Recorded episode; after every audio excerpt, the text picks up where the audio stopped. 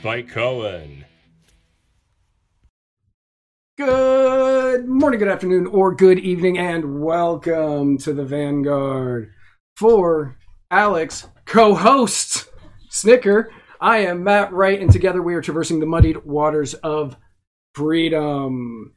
First and foremost, before we get into this very special episode of the Muddied Waters of Freedom, um, we have to thank, no matter it's been a while since I've done this live uh, like this, and so give me a second. Okay, before we get into that, first and foremost, no matter what channels you are watching this on, whether you're watch, watching this on YouTube, if you're watching this on Facebook, on Twitter, on Odysee, wherever you are watching this, make sure that you like it, make sure that you share it, and if you are one of the people who listen to us, who listen to the episode on uh, one of your favorite podcasting streaming platforms, to you, I give a very special Bull of Anaka.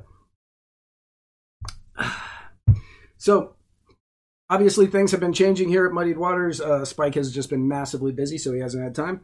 So, tonight, I have a very special co host, Mr. Alex Snicker. Hi.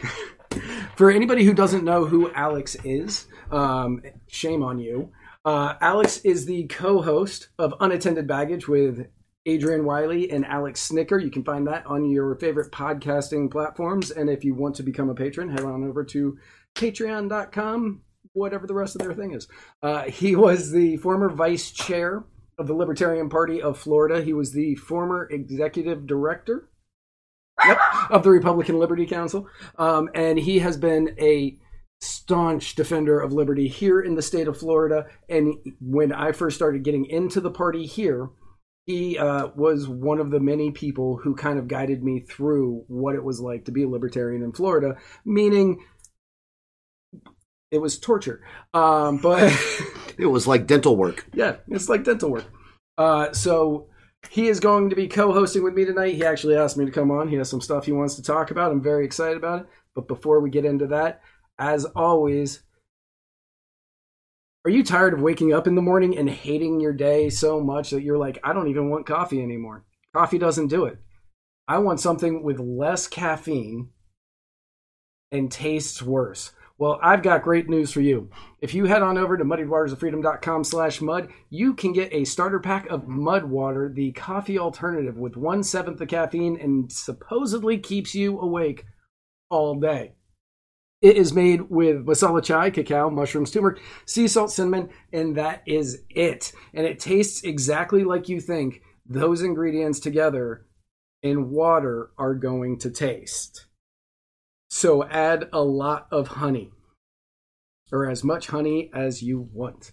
Um, so head on over to muddywatersfreedom.com slash mud and you can start your day off with a big steaming jug of mud water. You know, I think the one thing I like about your show the most is the veracity in which you do your ads.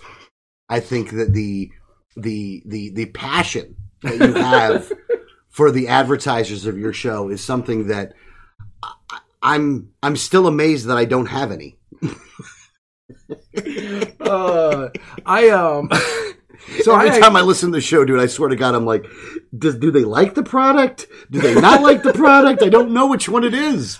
So I actually I use Mudwater regularly. Like I've been since they became a sponsor, I started using them, and uh, like they actually they work. Like it works. It will keep you awake. I just love coffee, so I will drink mud water on my way to work, and then I drink coffee that I also made at home uh, for the first half of the day, and then mm-hmm. I drink like an energy drink. I'll drink like a bang after that. Oh wow! Okay. Yeah. So like I'm caffeinated all day long, except for when I have mud water. That's funny. Yeah. You know, normally, actually, what I've been drinking now is Celsius. I like the Celsius. You know, I like the Celsius too. Danielle always gives me the warning, though, that I can't have more than one or I'm going to have a heart attack or something. Yeah. Which I don't understand that one because I totally have more than one. I don't, but I will say this, though. Her comments get me to limit it to two. That's fair.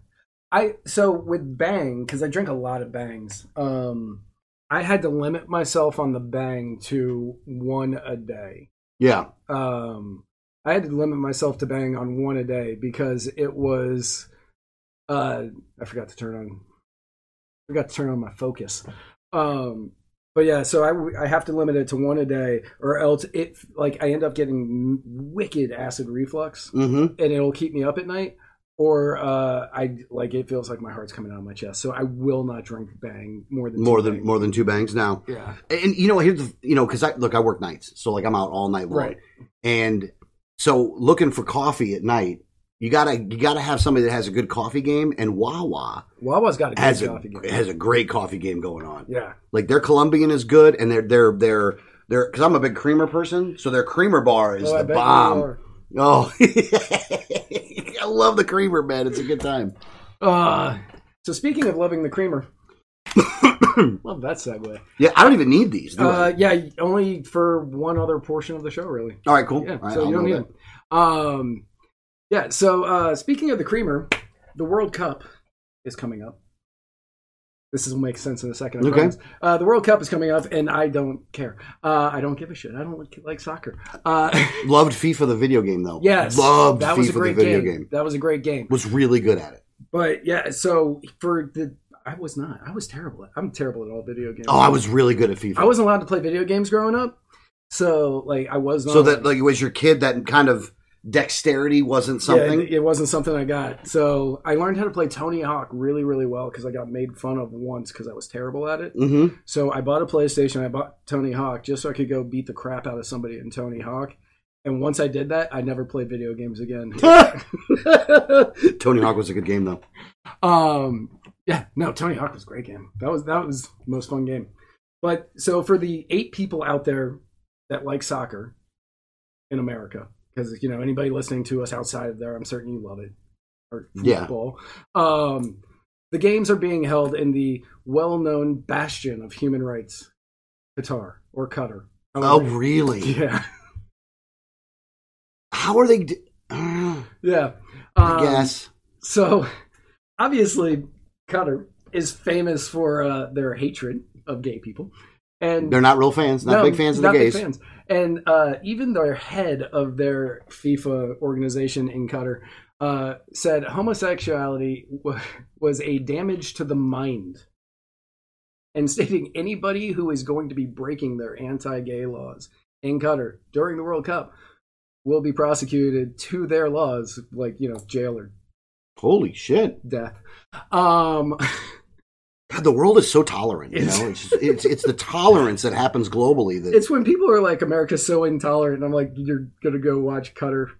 the World Cup in You know. Qatar, where they're gonna be murdering people in the streets." Yeah. No, no, we're the most racist country, but China is only Chinese unless you're an Uyghur, Uyghur Muslim, and then they got you in a concentration camp. Right. But we're the racist, right? Yeah, we're the terrible racists. Jesus Christ. Um, but the U.S., being the U.S., hmm is taking a stand uh, against these policies in the most effective way possible uh, by changing their logo from the traditional red, white, and blue to the rainbow under the USA. I like that. You know, I like that. I didn't realize that was a thing. That yeah, no, that's the thing. So okay. I, I, I have two. I'm like, okay, that's a good way to give like the middle finger. A little bit of a troll. A little bit of a troll, except they're only doing it at their practice fields, Oh, pussies. right? Oh, come on. See, if you're going to do it, then do it, though. Like, don't fuck around.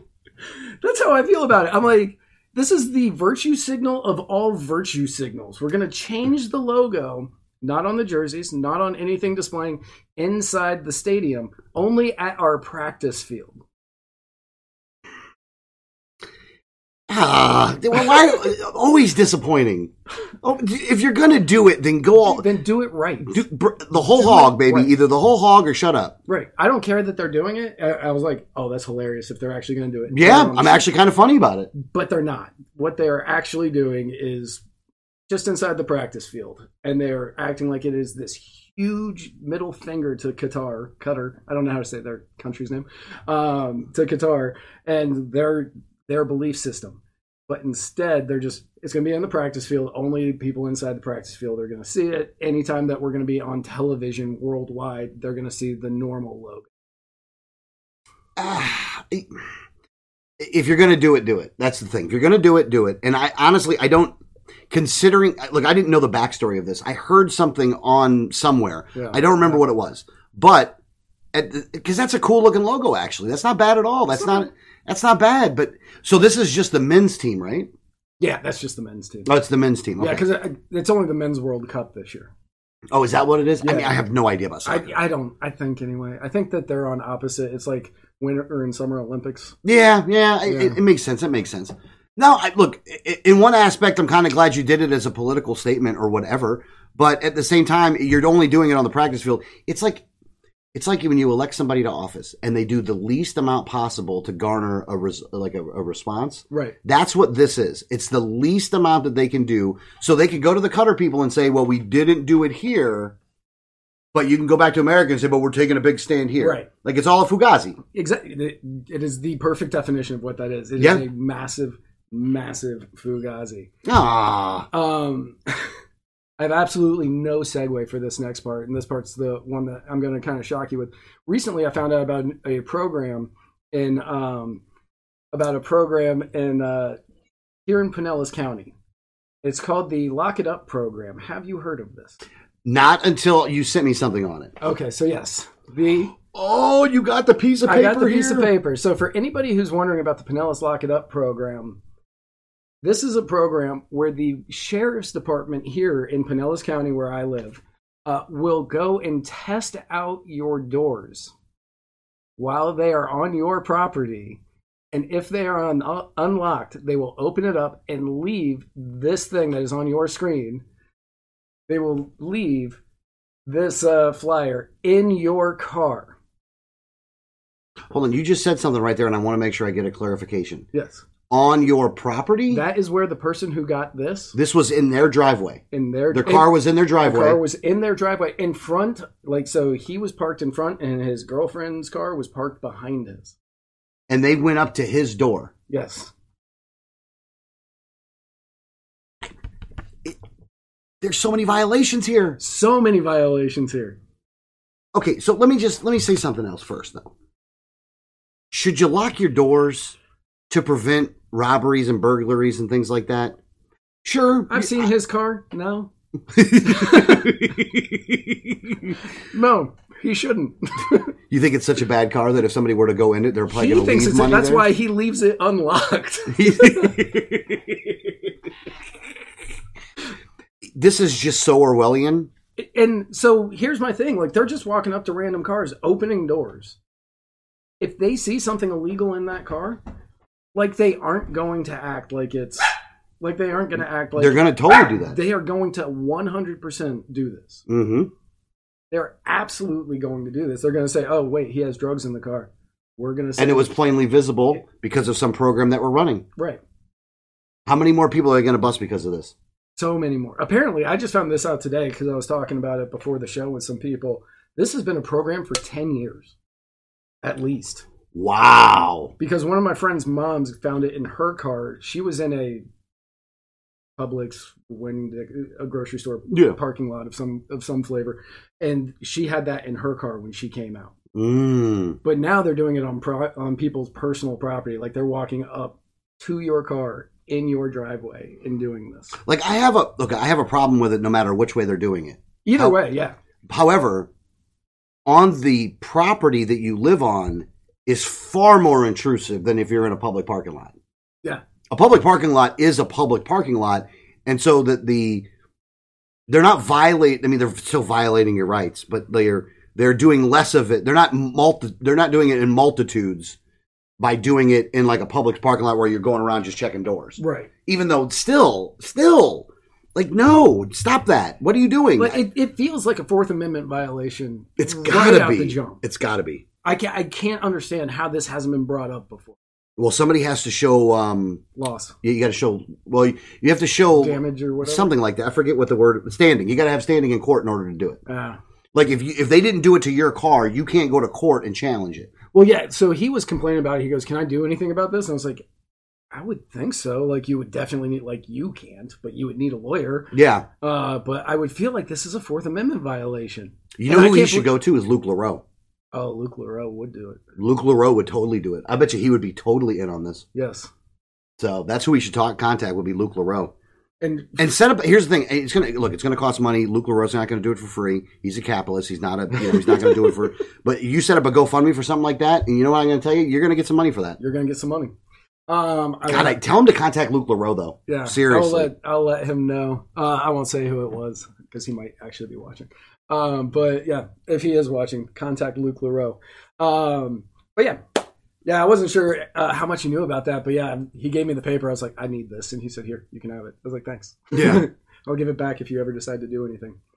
Um, so yeah, uh, Yeah, that's bullshit. It's just it's just bullshit. It's just and- and again, look, you see these programs like I- in Pasco, they have that a big ad ad ad push on you know making sure people lock their doors and lock their cars and things like that. Like you get a lot of that, but I, I don't know if they've gone that far in Pasco. Even though I'm, I'm surprised they haven't. right, Like if if Pinellas is doing it, the authoritarian psychopaths in Pasco are going to do it as well. No, absolutely. And it, yes, should you keep your stuff safe? Yes, absolutely. You need to keep your stuff safe because it's your stuff, and you don't. And people are shitty. Uh, they're going. But you have the freedom to keep it unlocked if you want to. yeah, you you can. You absolutely can. I'm just saying you should keep your stuff safe, and for instance, not put all of your Bitcoin into a wallet somebody else is handling. Yes, this is a problem too. uh, Sam Bankman Fried, um, which he went from the crypto golden boy to a pariah in under 24 hours. Yeah, Dude lost more money than Kanye in under two days. yeah. Because Kanye lost like 600 million. He lost billions of dollars. And before we get into like everything about that, uh, this one you are going to have to have your headphones on. All right, well, let me get them on. Who would give this? So let's say that you have $100 and you want to figure out what you can do with it to help the world. Earning to Give is thinking about which causes, which charities save the most lives per dollar. This $100 can go as far as it possibly can to help the world. The amount of good that you can do uh, for the future of the world is, is really large, and it's way more than you can do to actually make yourself happy with anything like that amount of money. And he is funding everything you can think of global warming, It's one of the biggest problems that we have to tackle together as a world. COVID 19 preparedness, We have to be ready for the next pandemic. neglected tropical diseases, More than a billion people suffer from them. We have to eliminate these diseases. and of course, animal welfare. Animals deserve to live just like we do. It's also why I'm vegan. Try to think about what are the most important problems facing the world today, and what can you do to help make those as much better as possible. In the next few decades, Sam may become a trillionaire. He is an example that age is just a number and that making money is not a bad thing as long as you use that money to help the world. All right. We're done, Thanks. man. Amazing. Okay, I've never seen any clips of that dude until just now. So my first reaction is that if I were to know, like I, w- I didn't have any crypto in his exchange, and if I would have saw the video, I would have pulled my money out immediately because he's a fucking tool. that dude.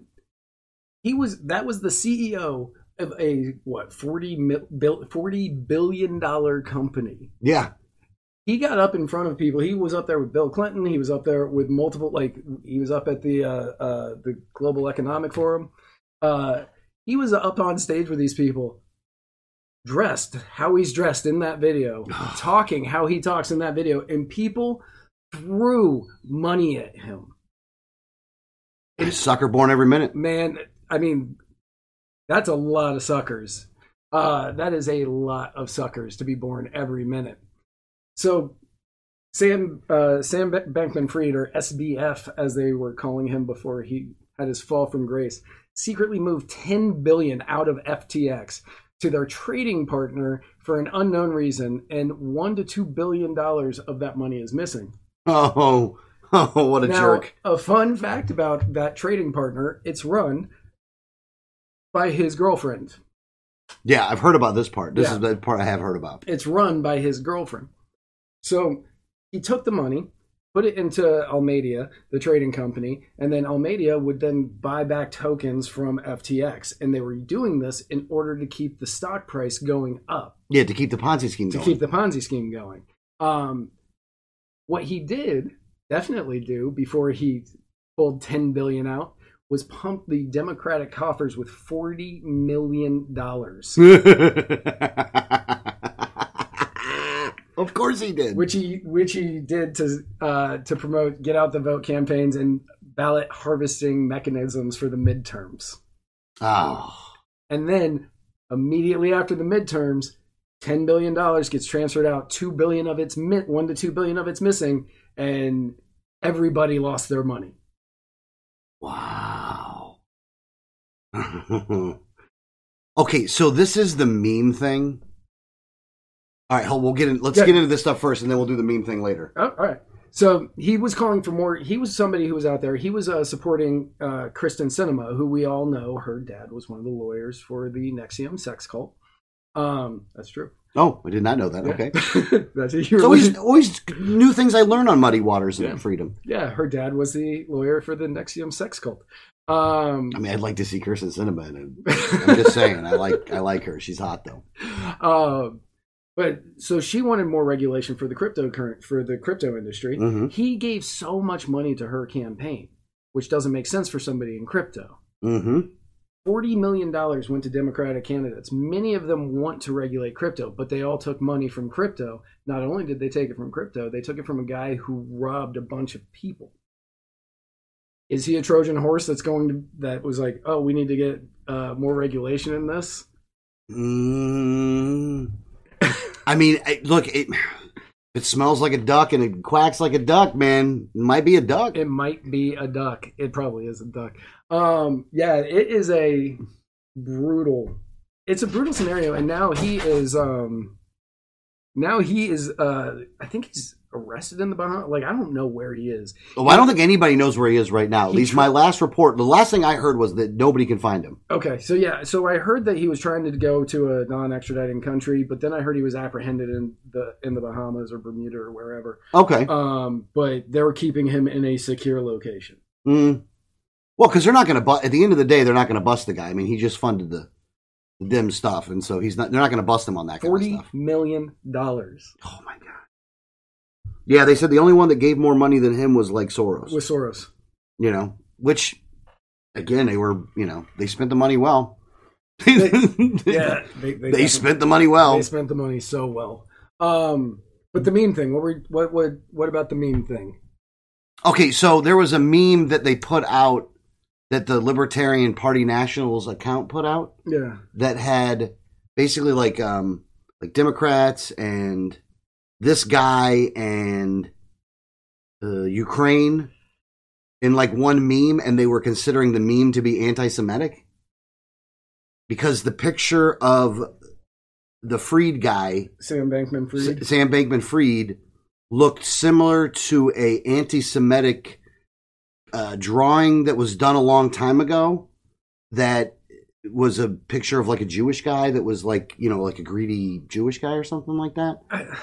Again, I mean, we're going to talk a little bit about this later on, but like I didn't when I saw them because they were like, "Oh, this anti-Semitic meme is so bad," and this and this, and I I go and look and like I, I didn't get it. Like I'm like I don't I don't I don't get what the problem is.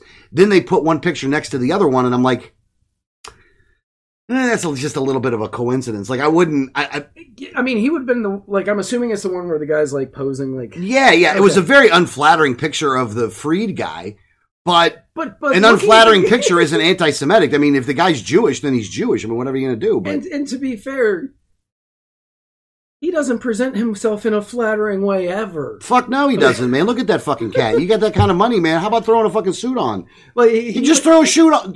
Look, I hate these people that will go on to big, huge stages wearing like shit clothes. Yeah. And then, like, it's just, look, don't get me wrong. Look, I have a uniform that I wear right now. I have a black shirt on. Not only do I own one black shirt, I own seven black shirts. Like, I own seven of exactly the same fucking black shirt. I have the same pant. I have five pairs of the same fucking pants.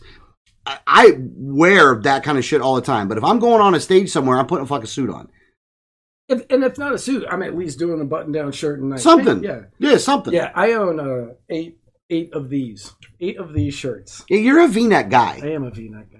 You know, you Uh, pull it though. You pull it well, I dude. appreciate I'm giving that. you credit. You're know, all pulling the it years well. of swimming gave me that just enough of a chest. to- Just enough. just enough. Yeah, no, I have to do. I got to do this collar right here. It's Yeah, the collar. I the gotta crew do. neck. Yeah, it feels like I did shave for the show though. I did shave. Oh. Yeah. Me too. Last week. Um, so since he gave him forty million dollars, forty million dollars to the Democrats, uh, we're, let, I'm going to give you a chance to actually talk about the elections. Since you're not on your show, you're not going to be interrupted uh, by Adrian talking about how nobody cares. I'm bored out of my mind. This fucking guy. This- I swear to God, For though. so He does it all the time. He, does it all the So for anybody who doesn't know, Adrian Wiley is his co-host on Unattended Baggage. Uh, they have been friends for Since 29, since 2009. 2009. Um, I was like, since 29. That's No, no, no. Since 2009. I'm sorry. 2009, I said it wrong. yeah, since 2009. Um, they've been friends forever. They've had their own radio show together. When Alex ran for Senate in 2010, I Mm-hmm. believe Adrian was on your campaign. Yeah. Uh, when Adrian ran for governor in 14, Mm-hmm. had the math's difficult. Uh, in 14, uh, Alex was on his campaign, and Adrian Wiley got the most amount of votes for a libertarian candidate in Florida ever. Oh yeah, 250. He got a quarter mil. got a mil. quarter mil. I only got like 30,000, but he got a quarter mil though. Right. He did really, really. We, he did really, really well, which is the high high water mark. Which that's the one thing. the first thing. Um, look, I'm happy when anybody when these guys run for office. I really am at the end of the day. But at the same time, I really was hoping that whoever ran for governor or senate here in Florida would have a good showing and that did not happen not even remotely. If you're going to decide to get in these races that are statewide races you got to get in early for one and you got to go out there and do the work. And i don't think that that was done and i don't think you want to have a person on the ballot for the sake of having somebody on the ballot. Look there were positive ramifications that happened after 2014 and that after this election cycle i think we're going to have a lot more work to do as a political organization in order to exert influence in the state legislature because of this bad showing. Like, I think it's going to hurt things. It's not going to help things. Right. So, I mean, don't get me wrong. It, it, with that being said, all of that's irrelevant to the overall point that I was that I would that I'm going to make at the end here. But overall, it was a pretty bad night overall for libertarians ar- around the country in some aspects. I mean, in some aspects, it actually was good, but in some aspects, it was bad. Yeah, so there was Chase Oliver in Georgia, fantastic campaign, and he pulled in what two point point one, one point eight to two point one percent. I, I Yeah, it was a low. It was below five. it was below. It was below five. It was below five, but he was a difference maker. He did make the difference. Like he beat the spread. Yes, yeah, he He beat. the- he, he- made it go to runoff, He made it go to runoff, which Shane Shane Hazel did not do. right, which Shane Hazel did not do.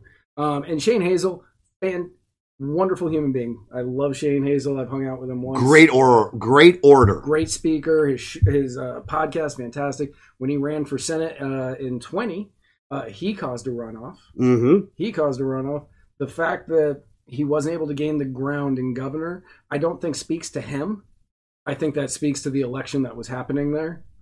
Yes. Well, and the other thing is this. So, like, one of the things that happened for the governor's race in Georgia was is that they let Shane Hazel on the stage for the debate. Yes. Now, when it was covered in the media, I, I actually remember because I was listening to the overnights. Like I, I listened to, uh, like NPR has a uh, update that they do every hour. That's like a five minute thing, and Fox News has an update thing that they do every hour. That's like a five minute thing.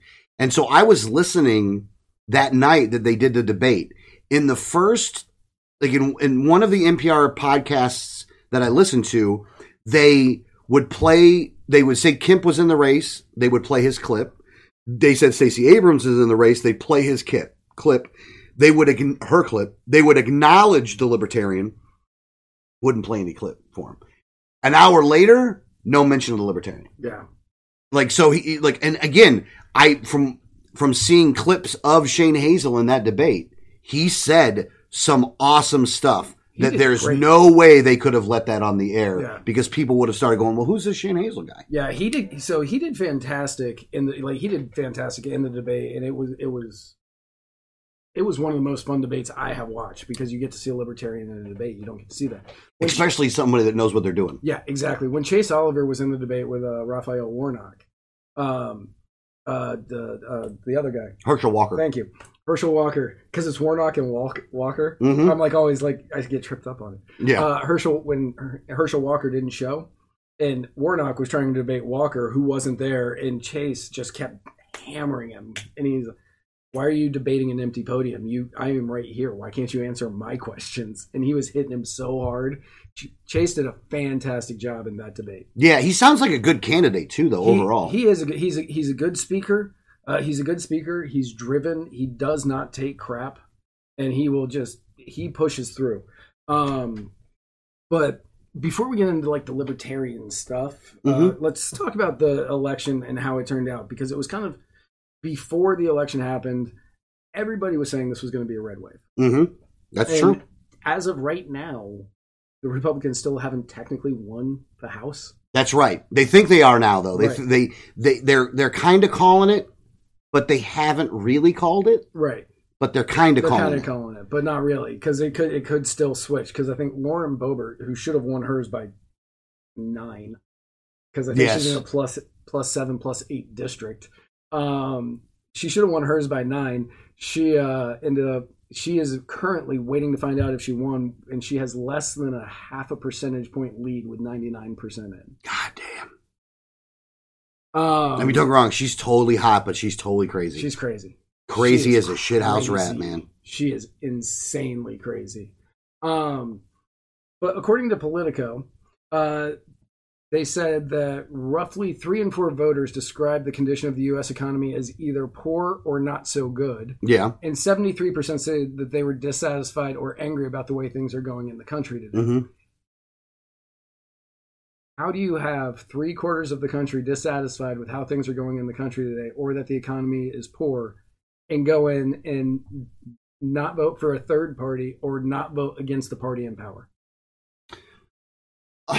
okay, so why did the Republicans lose? Is basically the question. Yeah, it's Is- basically the question. All right. So, uh, from an outsider's perspective looking in, I think that the reason why is look, you got a bunch of people that ran on election denial stuff. Like the, the 2020 election was rigged and that they weren't letting that stuff go. And because of that, I think that they weren't able to get people to vote for those people. And I think that Trump played a big factor in why they lost. It's the same reason they lost in Georgia for the runoffs because Trump acted like a fool. Yes. And it was the same reason that they lost a lot of the seats here, except for, look, because here's the thing if you look at just the state of Florida, there was totally a red wave. Totally you, a red wave. You could also look at New York. yeah, even though that guy didn't win, The, but a lot of this, the House, but the House seats the went, House went seats that way. went that way, and a lot of the locals and especially the school boards in New York went that way. Yeah.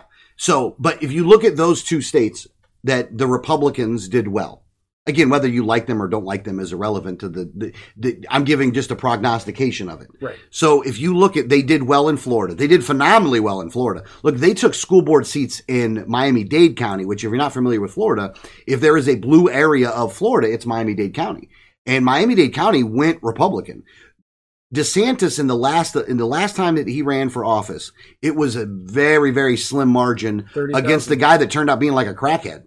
You know, and now against Charlie Crist, the guy that was governor before as a Republican that supposedly knows what he's doing. And a current congressman. Yeah, and a current congressman got smoked. I mean, got smoked bad by DeSantis. So you got to give, look, in all reality, though, I don't give DeSantis the credit for what happened in Florida. I actually give credit to Blaise Ingoglia, which mo- anybody listening to the show is not going to know who the fuck I'm talking about. But Blaise was the actual person that was running the Republican Party a couple years back when they switched their um, uh, when they switched their strategy to increase voter registration in order to get Republicans elected. Like the strategy that they used, which we'll talk about today on the show, Right. was that even though they had a large number of people that were registered Republicans, They were laser focused on switching people over to Republican. Even in deep red counties, they were still like when and again, I would I, I have been in rec meetings. And in those rec meetings, I was listening to what they were saying, and they were I, I was in Blaise's rec for Pete's sake. Yeah. And what they were talking about was how do we increase registered voters? How do we increase registered voters? How do we increase registered voters? That's constantly because there is one truth in politics more than any other truth in politics is that people vote their party. That's what they do, man. I, look, and you can hate that. You can think it's stupid. You can think it's being a bunch of sheep or whatever you want to think, but it's still the truth. It's human nature. If they're registered in that party, they're probably going to go out and vote for the people within that party. It's just the way it is. Blaise know, knew that. Blaise put it together in a way in which they were they were they were the future success of the party here in Florida was attributable to the actions he took while he was the chairman. And as a matter of fact, I actually sent him a message and actually, again, I'm not a Republican, you know, anymore. Um, I, I did register Republican for a while, so I don't want to say that I didn't. I, I'll, I'll own that scarlet letter for the rest of my life. Um, I'm, I'm a registered libertarian now. I will never go back to the, to any other party but the LP, i- unless it's the Pirate Party. That's the only other party. but if if I'm going to the Pirate Party, that means that I've actually given up altogether. Yeah, I won't go back to the LP. Uh, uh, yeah, I just won't. Actually, I think I'm registered LP right now. I don't even know who I'm registered for anymore. Yeah. Um, I I left a while ago during the goat drinking guys. Yeah, yeah, yeah. Ten years. I got you. No, it makes sense. Yeah, and then I I came back. Uh, I came back later uh, just to make sure that the numbers here in Florida would get us to where we needed to be. Yeah. Um, so one of the things that I have noticed, one of the things I've noticed uh, since 2000, since the year 2000, George W. Bush, Al Gore, hmm the only election that hasn't had people saying there's obviously voter fraud or intimidation or, uh, you know, insert whatever you want there. I think I wrote something else down. Um, uh, yeah, okay. Um, but that was the since t- 2000 the only election that hasn't had anything like that is 2012 in 2004 people were like okay more people showed up to vote than ever so obviously john kerry is going to win and then george bush won. So people were saying this has to be voter fraud in some way. Hmm in 2008 when mccain lost to obama uh, when mccain lost to obama you had people out there saying areas of pennsylvania voted 107% in districts for for uh, barack obama so that means that they had people voting that weren't in the district or that you know were dead or whatever uh, and so they were calling for you know investigation there 2012 i don't really remember anything mitt romney for as much as i hate that guy he just said nope i concede i lost hmm I wish him luck, and that was it. It was over. 2016, we all remember Russian interference, Russian collusion, Russian whatever. Uh, 2020, you've got uh, the Republicans out there saying that there was voter voter fraud. Uh, there voter fraud. You've got the 2,000 Mules by Dinesh D'Souza. This year, you're already seeing Republicans saying, obviously, there was something going on in Maricopa County. Uh, there should have been a red wave. I can't believe there wasn't a red wave how long until people no longer trust elections and fight? Hmm. Well, I think that they don't really trust them now. So I think I think right now they don't really trust them right now. Now, here's the thing. Look, remember when Lucas ran here locally? He ran for Congress. Yeah, Yeah, you remember that? remember. Yeah, I know. I mean, sore subject. I'm Yeah. sorry. Um, so when Lucas ran, we really thought Lucas was going to do a lot better than he did. Yeah. and he ended up doing bad. We went back and looked at the and did the the whatever you call it. Um, shit, what's the name for it? We went back and looked at the votes. We went to the supervisor of elections, said we want to look at, we want to audit a precinct. We audited a precinct. We audited a couple precincts. We got to pick the precincts and we went in and we audited the precincts. And what we found out was the numbers that they were telling us was pretty much exact to the numbers that they were doing. right. Like it wasn't voter fraud. Like we thought, well, maybe they were colluding to screw us over. They weren't doing that to screw That us over. so that was was that the special or was that the other one? I don't remember which one. It was one of them though. Yeah, because the so the special like that was when Alex Sink and uh, I think it was the special. I think it was the special. Yeah, Alex Sink and David Jolly and the Democrats and the Republicans pumped so much money into that special, Mhm. even though there was going to be another election in November. Yeah. and um, I, I, the Democrats spent so many millions. It was, I, I believe, at the time, it was the most expensive congressional campaign ever. Yes. Okay, yeah, and then like I'm certain it's been blown out of the water by now, but um, but yeah, everybody thought okay because it was so close because I think David Jolly beat Alex Sink by like two percentage points. That was why we were thinking maybe they messed with the Yes. yeah Well, and look, we didn't trust the system then, and I don't, and I and I don't blame people for not trusting the system. By the way, so let me just say this: here's the other thing. What what we have going on right now is a it- once COVID hit, there's some things that changed in elections. One of them being in some states they are just mass mailing out ballots. Yes. Mass on mass mailing out ballots. Now that is rife for fraud just rife for it. And it's but it's fraud on both sides. And because both sides are claiming fraud when you if they mass mail out ballots let's say they mail it to a house that you don't that you don't know right? Like you just they mail out to a house some guy gets it nobody knows he has it. He's the only one that knows that he's got this ballot. And let's say he's either a republican or a democrat. Either one. It won't matter either way. They're going to look at that ballot and go, well, the other side's cheating, so I'm going to go ahead and mark this one and I'm going to send it in.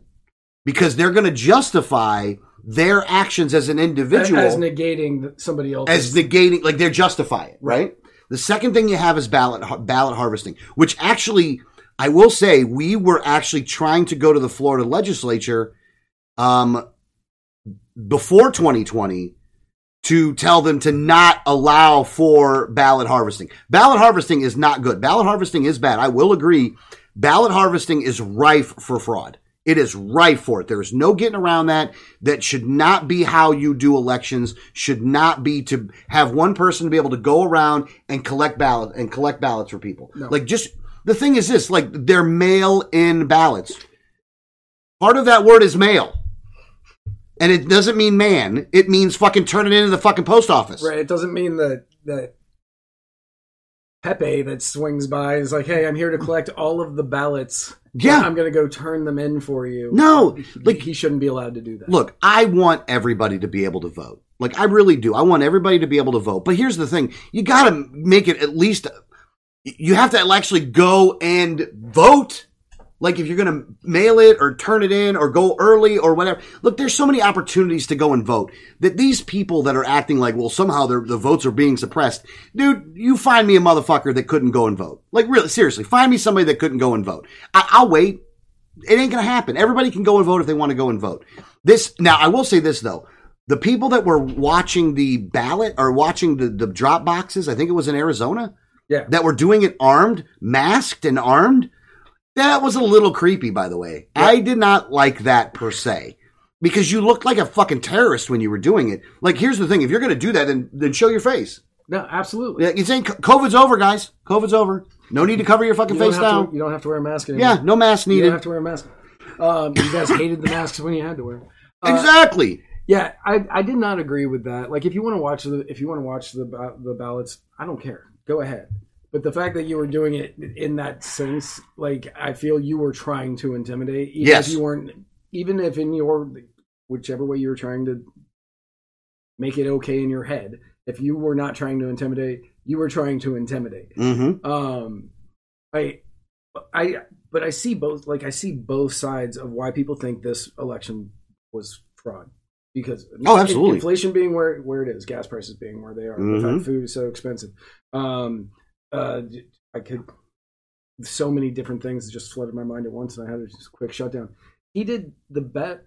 He had the best showing of a midterm. Joe Biden had the best showing of a midterm election since George Bush in 2002 Yeah. when everybody was on the heels of 9-11 patriotism like there was a ton of unity right now we are not unified not even close Well, no, but that's be- here's the thing though. But if if you look at the overall numbers, though, Republicans did way better than they were. Than were- Republicans actually in the general ballot got five percent more than the Democrats did.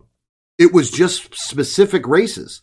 Now, the strategy that the Dems used. Now, there was a strategy that the Dems used, and the strategy was they ran ads in favor of pro MAGA, whatever you want to call it, candidates in primaries So those guys would win primary elections to be easier to beat. to be easier to beat in the general, which I did not agree with. I think it's an immoral act to do. I also I- didn't think it was going to work. And I did, yeah, and I didn't think it was going to work, but it totally It worked. It worked. was totally a thing that worked. And you know what? I mean, again, I think it's, I think it's cynical. I think that they weren't serious when they said that there was this threat to democracy that they were talking No, about. because they put them in. because they're the ones that were, but they did it so they could win those primaries. Yes. And I think that that strategy ended up working for them.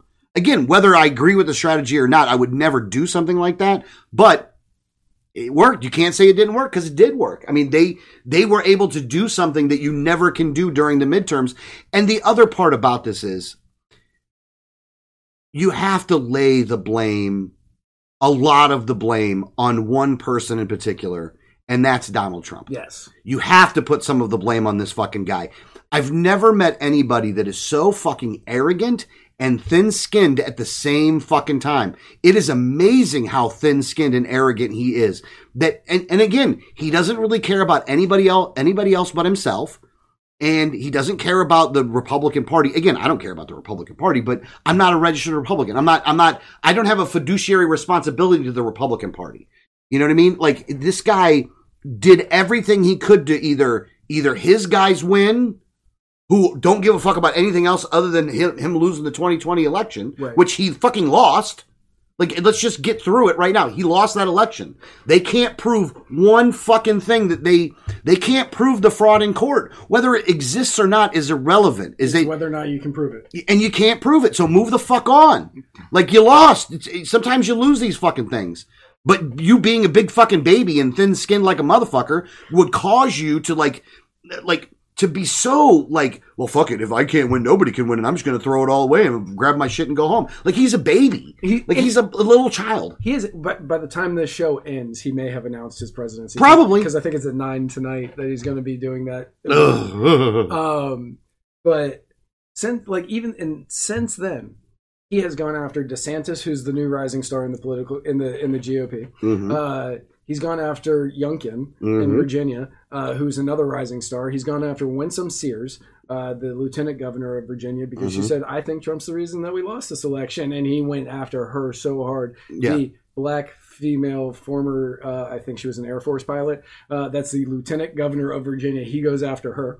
Um, he's been going after all of the Republicans that are the rising stars of the Republican Party, trying to take him down. And I think right now, very early prediction that whoever the Democrats pick in 24 is going to win because I think that Trump will lose the primary and run third party. Ooh. Ooh, that's a bold prediction. I, you know it's, what? it's a very early one. I could be, I- I, could be hundred percent wrong. I haven't even thought of it that way, but I mean, now that you say that, eh, it's possible. I mean, I, I it, mark the tape. Mark the tape. That's It- a I good mean, one, If though. it like it, it has a lot of callbacks to uh, Teddy Roosevelt, William Taft, uh, Woodrow Wilson, hmm and Teddy Ro- or Teddy Roosevelt was mad that William Taft was getting the spotlight, so he's like, "Okay, I'm going to run again." And Taft was like, "Well, you're going to have to primary me." He challenged uh, Roosevelt challenged the, the uh, results of the primary. hmm Uh, when he was de- when it was decided that he lost, he ran third party, which gave us Woodrow Wilson, which gave us World War II. Because without Wor- Woodrow Wilson, we wouldn't have had World War II. hmm Um, so I'm seeing a very similar thing happening here in 2022, uh, where this could just be repeating itself. Yeah, no, that's a good point. You're a good student of history, man. I like that. You always bring up things at a good point. You know what I mean? Like you, you kind of roll it around and bring it all together in a way that I, I always like that. Right. Uh, but no, I, Not to get on your not to get on your dick during the show, but I'm just saying. You know, if I got to sit over here, you know. um, to any, no, I don't think Trump's going to run as a libertarian. To the people that were saying that in the comments, I do not think that he's going to start his own Freedom Party, whatever. Didn't he start the Reform Party or something? No, no. Ross Perot started the Reform Party, Okay. but I think there was a certain point where he was in the Reform Party, though. Okay, because him, like Jesse or uh, Jesse uh, Ventura. Jesse Ventura was in the Reform Party. I mean, the Reform Party sucks for all all intents and purposes, but they never did what they needed to do. Right. And everybody used it as a vehicle, which you're going to get into this tonight too. But everybody used it as a vehicle, but in all in selfish ways. and it, it never was able to gain any traction because they didn't actually grow, uh, they didn't believe in anything but you know like reform. But what was even the reform that they were going to do? So Right. you know, Um, so we'll use that as the kicking off point to the next one.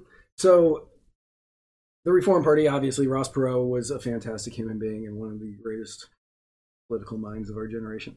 Um, Yeah. I love Ross Perot. I love Ross Perot. love- Can I finish? Can I finish, Larry? Larry, can I finish? Can I finish? You get that giant sucking sound. You're gonna hear giant sucking sound coming out of Mexico. Oh God, I loved it. That was the first. That, I will say, Ross Perot was the first politician that I did an impression of Really? as a kid. Yeah, Yeah, me that was the first one. Yeah, I did him, and then I did George Bush immediately after that. Yeah, not gonna dead. Matt Gandhi. Wouldn't be prudent Wouldn't at be- this juncture. Basically, if Dana Carvey did it, I learned how to do the voice. yes, yes, Dana Carvey. Yes, it was- yep, Dana Carvey. Um, so he started the Reform Party, and other politicians started using it as jumping off points.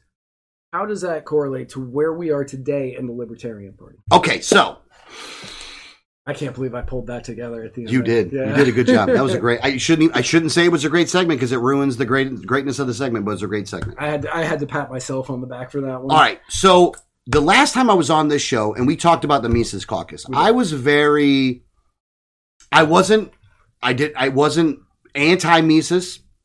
I like those guys.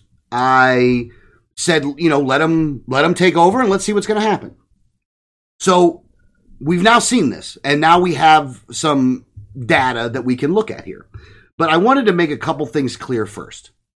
The Mises Caucus is a partisan caucus within the Libertarian Party. The Libertarian Party is a partisan organization that is a political party. The Mises Caucus said themselves, and this is their own thing, they want to take over the Libertarian Party. Yes. They have succeeded in doing that.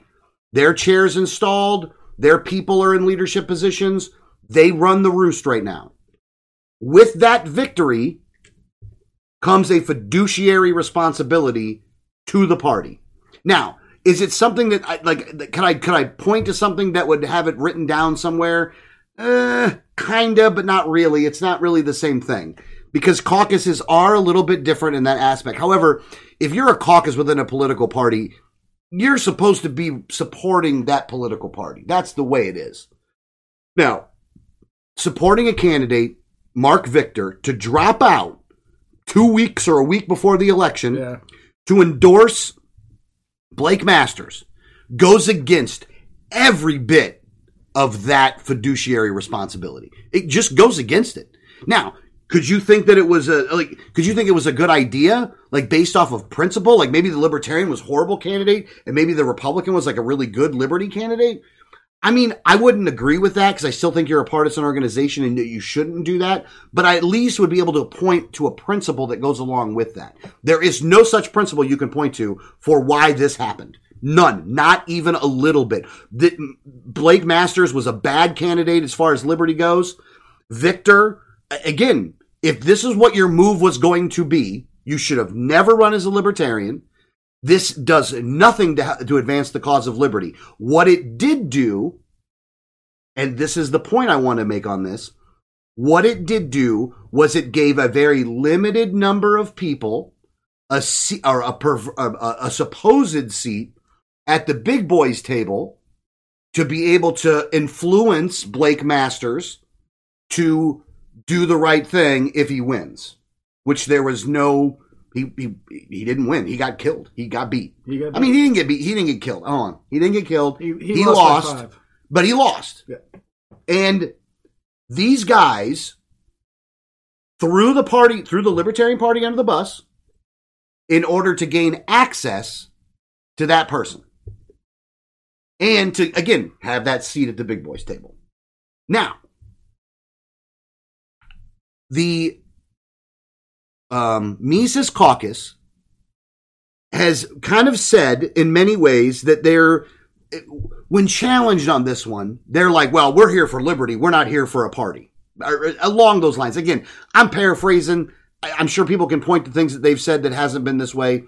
But the thing about it is they, they have said in some ways exactly what they're going to do and that they view the LP as a vehicle. But the part that they didn't really talk about was their willingness to throw that vehicle under the bus at the worst possible moment. And what they did and what they've exposed themselves now as is that what they did with Blake Masters shows that I cannot trust any candidate that they endorse. I can't trust not a one of them.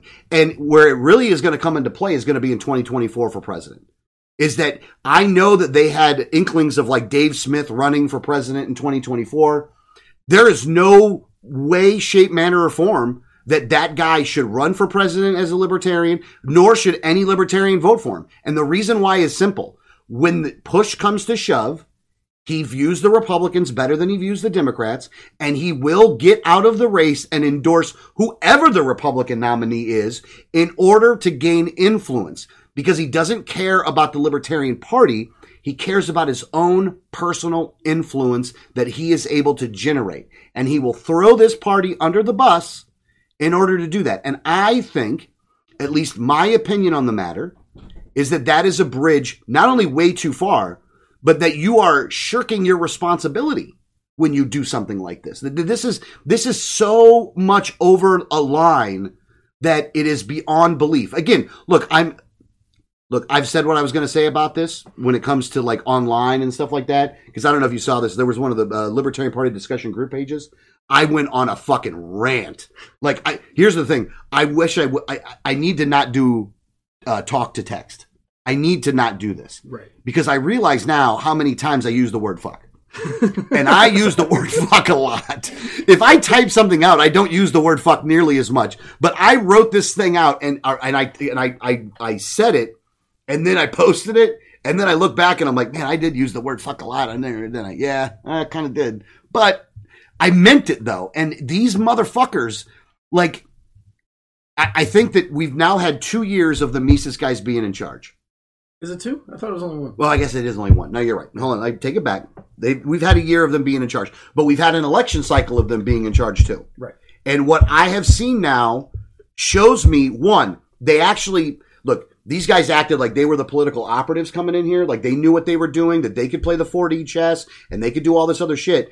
This election has showed me they have no fucking idea what they're doing. None. They don't know. They're they're politically uh retarded for lack of a better term. They're just they're not good. Look, this It- whole it was, Blake Masters It was fun being on YouTube for a little while. Oh, was it? Oh, is it that does that get does that mess it that, up? that, that one kick, kicks us off YouTube. Does it really? Some- I'm sorry. It's okay. I- you gotta tell you gotta warn me about this stuff.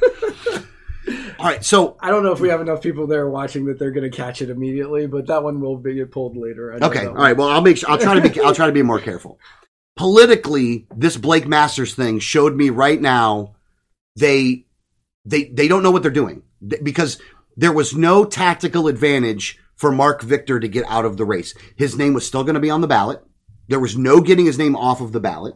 You had to make this move earlier in order for that to, for that to be effective. for that to work. So you couldn't do it that way. Any political operative worth their salt would have told you that this was a worthless endeavor, but they didn't care. And they didn't care because they got to talk to Blake Masters. Did he give you the cell phone number, guys? Is that what it is? You got his cell phone number and he said he could talk to you whenever. You got played. You got played like a bunch of little bitches. Is bitches getting Bitches kicked off? no, bitches. Bitches getting kicked? Okay. So you got played like a bunch of little bitches because you don't know what you're doing. And that's the part that pisses me off the most. And look, I- can understand you being mad at the at the prior administration in the LP. Like they have not they did not do their job in order to grow the party. I totally get you on that. The reason you won was because of that. But the problem is is that since you've been in there, you've done nothing to you've done nothing to bring everybody together. You've done nothing to grow the party really. It, so with them, there. Okay, so for anybody who doesn't know, I used to sell real estate, and um, there is a thing about swimming pools in real estate because people will have pools in their backyard, and they'll be like, okay. Uh, I've got a pool in my backyard that has to add value, and it doesn't. It adds zero value to your house having a pool in the backyard because of how much work it takes. Uh, you're going to have people that really want it and they'd be willing to pay a little bit more, but you have people who won't want to pay as much because it has the pool. That is the Mises Caucus is the pool in the backyard. I think that they are drawing a lot of people to the party, but I think they're running off the equal amount of people. That's true. Yeah. Well, and you need the thing is this. Look, they always talk about like left leaning libertarian or right leaning libertarian. In some aspects, I do understand the point that they're making with that. However, you need them all in order to do it. You need all of them. And if you are being and so antagonizing towards one grouping of people, then you're not the right people to be in charge. Look, I, I get, here's the thing. You've pissed me off. And I got to tell you, I was actually not like I wasn't opposed to you guys. No. I wasn't opposed at all. Like I, I, I, I wasn't even remotely like I wanted to see what you would do, and I understood your problem with the um with the prior administrations. And I understood that you you need a message that's going to cater. Look, the Libertarian Party should be the big tent party. It totally should be the big tent party. But that means that anybody that doesn't believe in being a big tent party can't really be in leadership because what they're going to do is look, one side's like, well, we're going to, all the people that are Republicans, we're getting rid of them, right? Well, all the people that are Democrats, we're going to get rid of them. Instead of saying, like, do we, where do we all agree on and then move on from there? One of the biggest issues, by the way, that I think that the Mises Caucus guys are, are, are where they really have a problem with other libertarians is, is immigration. I think immigration is a big one that they want like they're they want the wall they want you know they don't want they, they don't want what they would what people would consider to be open borders Yeah, so okay, I'm gonna have to defend some of the Mises on this one because I Please know, do. Yeah, because I know I know a lot of Mises people. I'm friends with a good amount of Mises people, uh, especially here in Florida, and some of them are yeah, we need the wall. I don't agree with the wall. Like I'm more open borders. I think that we should allow free passage. If you want to install something where you sign a book and you have to get tested for diseases and like we can Yeah, run a back- background check background check. Yeah. totally fine. Totally fine with that. Um, I don't think that we should have the free moving. I think it should be more like an Ellis Island situation. yes I don't think. i'm we, totally in agreement with you on that Yeah. Okay. I don't think we need the wall. Uh, but I know a lot of Mises people who feel the same way that we do. That it should be an Ellis Island situation. But I think that what most of them do, what most of them think with the wall, and I could be wrong, and I'm guessing because I've kind of gone through multiple phases of uh, immigration in my lifetime. Mhm. And at first, I was like, okay, we need to. Personally, I thought, uh, you know, I went from we need to have border security just standing there, making sure nobody crosses over except in these places, so that way we know who's coming in, who's going out, um, and that border patrol should be there until we get rid of the social safety nets that are causing taxpayer dollars, costing taxpayer dollars. So that way people aren't coming over and just immediately jumping on different types of welfare and things like that. okay Um, I've changed since then, and now more Ellis Island, but we still need to get rid of the social safety nets that people are using to. yeah yeah you got to get rid of the, in some aspects you got to get rid of the welfare state I, and again i when it comes to immigration and the reason i brought that one of that issue up is that that's one of those things where if you are pro open borders or whatever they would call open borders that that considers you to be this left libertarian where they can demonize you Right. for this, right? Or if you're too much in, like, if you're too much with LGBT rights or, or, or you think racism is a problem or systemic racism is a problem or something, like there were some certain issues where I, I noticed that these guys would kind of harp on a little bit in order to point out the negative in the people that used to be in charge of the LP, which, you know, again, that's all changed now. They, they, look, they bought the car, they own the car, they're driving the car. It's your responsibility to keep it full of gas and to grow it. Right. Yeah, and I will never, ever, ever, ever, ever defend anybody that used to be in power in the Libertarian Party, um, because because Nick Sarwark was um, terrible. Nick Sarwark was the impetus for why these guys did what they did. Exactly. Like he's and he's got to take a little ownership of that. He absolutely does. If he wasn't trying to push people out as hard as he was, they wouldn't have reacted stronger in the opposite direction. Yes. And before that, you had Wes Benedict, and Wes Benedict, during the special election that Lucas was in, Mm-hmm. came down here to St. Petersburg, where Lucas was running, and did a radio interview and said, Libertarians don't run to win elections, they run to spread ideas in the middle of the campaign. Oh yeah. No, and we gave Wes hell for that one. Now I will say this, hold on, to Wes's credit later on. Wes realized the error of his ways because we gave him a lot of shit for that. And after that time frame, I actually worked with Wes because like during the 16 election, yeah, during the 16 election, I helped with uh, ballot access around the country for libertarians, where I actually worked for the the, the national party and went to states that they needed to get signatures for and collected signatures for. And then I ended up working at the national headquarters for a little while to um, get the mailings out because they were okay look they were weeks behind on mailings right they were so far backlogged on mailings it wasn't even funny so they sent me and danielle to the national headquarters to get like to get it started so me and danielle went downstairs and they kind of showed they showed us like what was going on in the um in the bottom part like Dan- you know Danielle, for anybody who doesn't know, Danielle is his wife. Yes, yeah, yeah, one of them, one of them. Um, so what they did was they sent me and Danielle to down to to to Lex, uh, wherever wherever in Virginia that the national headquarters is at. Alexandria, right? Alex, I think it was Alexandria. So we went down to the basement and they showed us like the layout of how they're doing it, right? And as soon as they walk out, me and Danielle look at each other like, well, we're totally going to change this up, right? Yeah, well, we're going to change this up. So we went downstairs, completely revamped their entire fucking system, right? It's weird that you and Danielle would do that. I know, amazing, right? Amazing. We would go in there, tell you you're all fucked up, and then fix it, right? And then we went down there, fixed it all. And the thing is this we got them from weeks behind to caught up because they had three teams of people that were boxing stuff up. We would get 250 packages done a day, and the rest of the teams would get like 150 a day done. So they had two teams against us, not against us, but that's the way we kind of put it out. But Well, yeah, I mean, it's a life is a competition. That's right. That's right. That's right. So we had all these like they and they were paying us big money for this too. By the way, like we were getting paid like twenty five an hour or some shit, but we were worth every fucking penny. Because in the beginning we're like, oh look, if you want us to come back, we can come back, and they're like, oh, I don't think we're going to need you to fly back up to do this. That would be too much of a cost of money. Literally two days after we left, they call us up and say, hey, can you come back up here?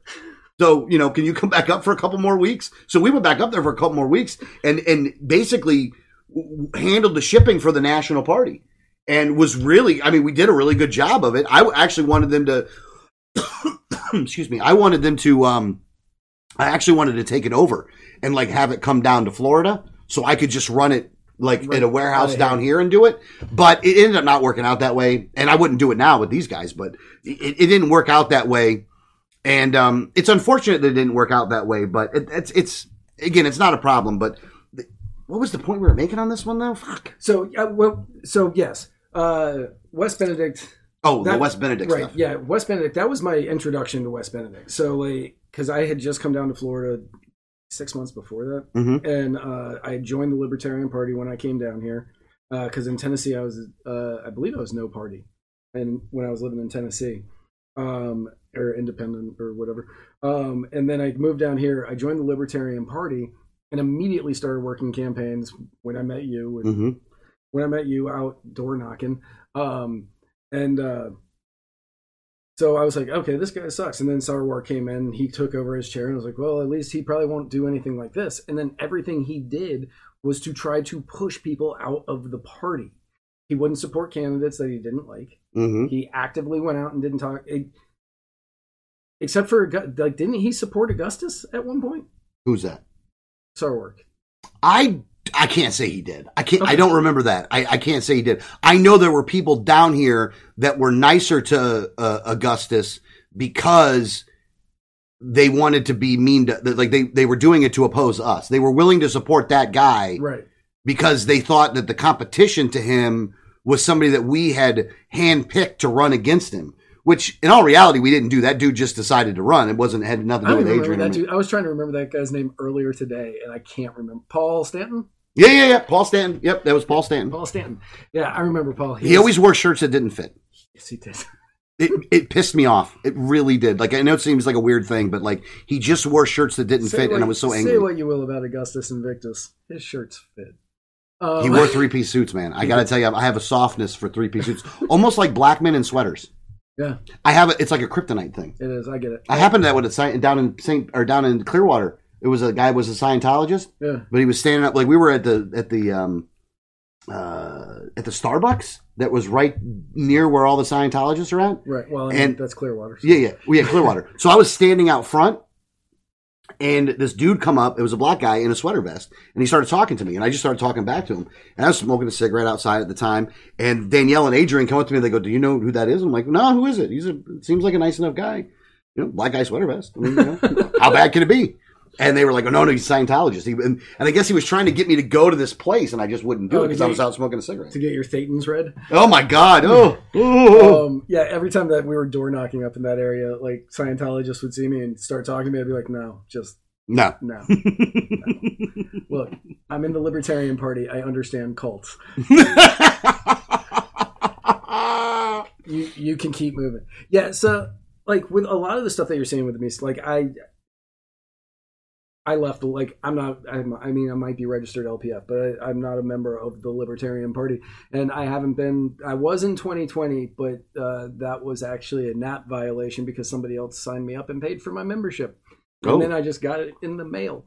Um, but like I was a member of the Libertarian Party then. I let it lapse. I was I was not a member of the LPF at the time. I think that I'm registered LPF, but I don't. I'm not like a member of the LPF. I don't do anything with them. Yeah. Um, and what people have always said, one of the long running jokes about libertarianism is uh, you become a libertarian, six months later, you're an anarchist. For many people, it's not six months, it's a little bit longer. Uh, and the reason that is, is because many of them are coming from Democrat parties or Republican parties, uh, just because libertarians didn't raise kids like until recently, for, for the most part. Yeah. Um, so libertarians didn't really raise kids, so nobody was growing up libertarian. So they were coming from one of the other two parties, and they come to the Libertarian Party, and still true to this day, has not changed.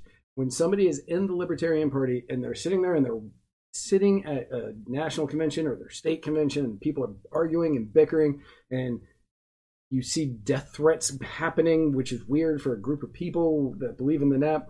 They go, obviously, this is not the right party for me because if these people were in power, how could they be any different than the people that are in power right now? And they are like, nobody should be in power. Absolutely nobody should be in power. I'm now an anarchist and I'm out of this stupid party, just like I was out of the other stupid parties. The Libertarian Party turns people to anarchy. I don't disagree with that at all. Matter of fact, I think that you're, I think that you're right. In the in the pro, the look, the problem in the LP is multifold. One, there still is an actual discussion going on right now as to the purpose of a political party. And that is one of the things, if there's one thing that pisses me off the most, it's this right now. Because, and again, it was from the founding. It's almost like the fatal flaw of the people that started this. Because David Nolan was one of the original founders of the party. Right. And he is highly uh, revered by many, many people. I am not in that mix of people that that that that revere him. I do not. I've met him. I met him in twenty in two thousand and nine, or I met him in twenty ten. He he didn't understand the purpose of a political party, and I believe that if you want to talk about you know fraud, he formed the party under fraudulent circumstances. Yes. Because a party is a political organization that is there for two purposes and two purposes alone. One, increase the number of registered voters within the party. Two, get their candidates elected. That's it. Yeah. That's it. Now you can say, well, we we want to promote the message, we want to influence things. You're, I have no problem with that, and I think it's very needed. But that's not the primary purpose of a political party. And and honestly, the one point I wanted to the the, the, the point I really wanted to make is that look, all this talk about the Mises Caucus and like them taking over and doing all this other stuff. Look, they may have taken over the party, but the party is just as irrelevant as it was before. It's not any different. And the reason why is look, and I've talked to some of these guys till I'm blue in the face. They don't hear me and they don't want to hear me. But until we organize from the bottom up at the precinct level, you're always going to get results like we got in this last election cycle. And the reason why is, and we talked about this before, people vote party. Again, I go back to that when I was going to the Rex. The Republican Party here in Florida, there was a certain amount of time that I was a registered Republican going to rec meetings, listening to what they had to say. Now, part of it was just because uh, I mean I was just a registered Republican at the time, and so I went to the rec meetings. But the other one was to see how the fuck they do it, and I watched how the fuck they do it. And you know what? I got to tell you, So you James O'Keefe to the Republican Party.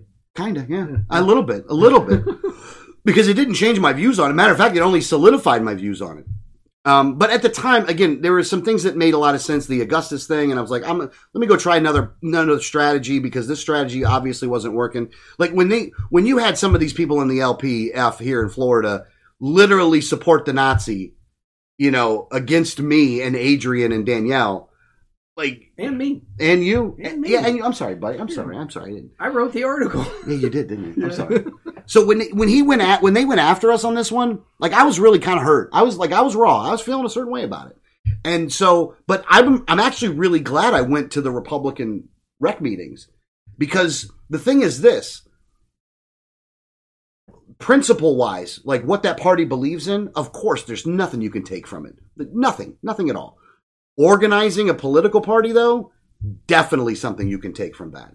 And the one thing you can take from that is what Blaise did in Florida.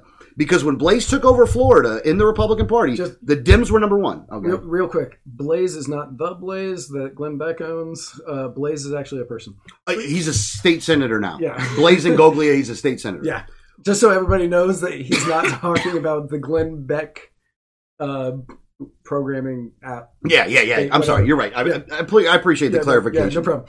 I know who you're talking about. Many people here don't. Yeah, know, I got you. I got you. I got you.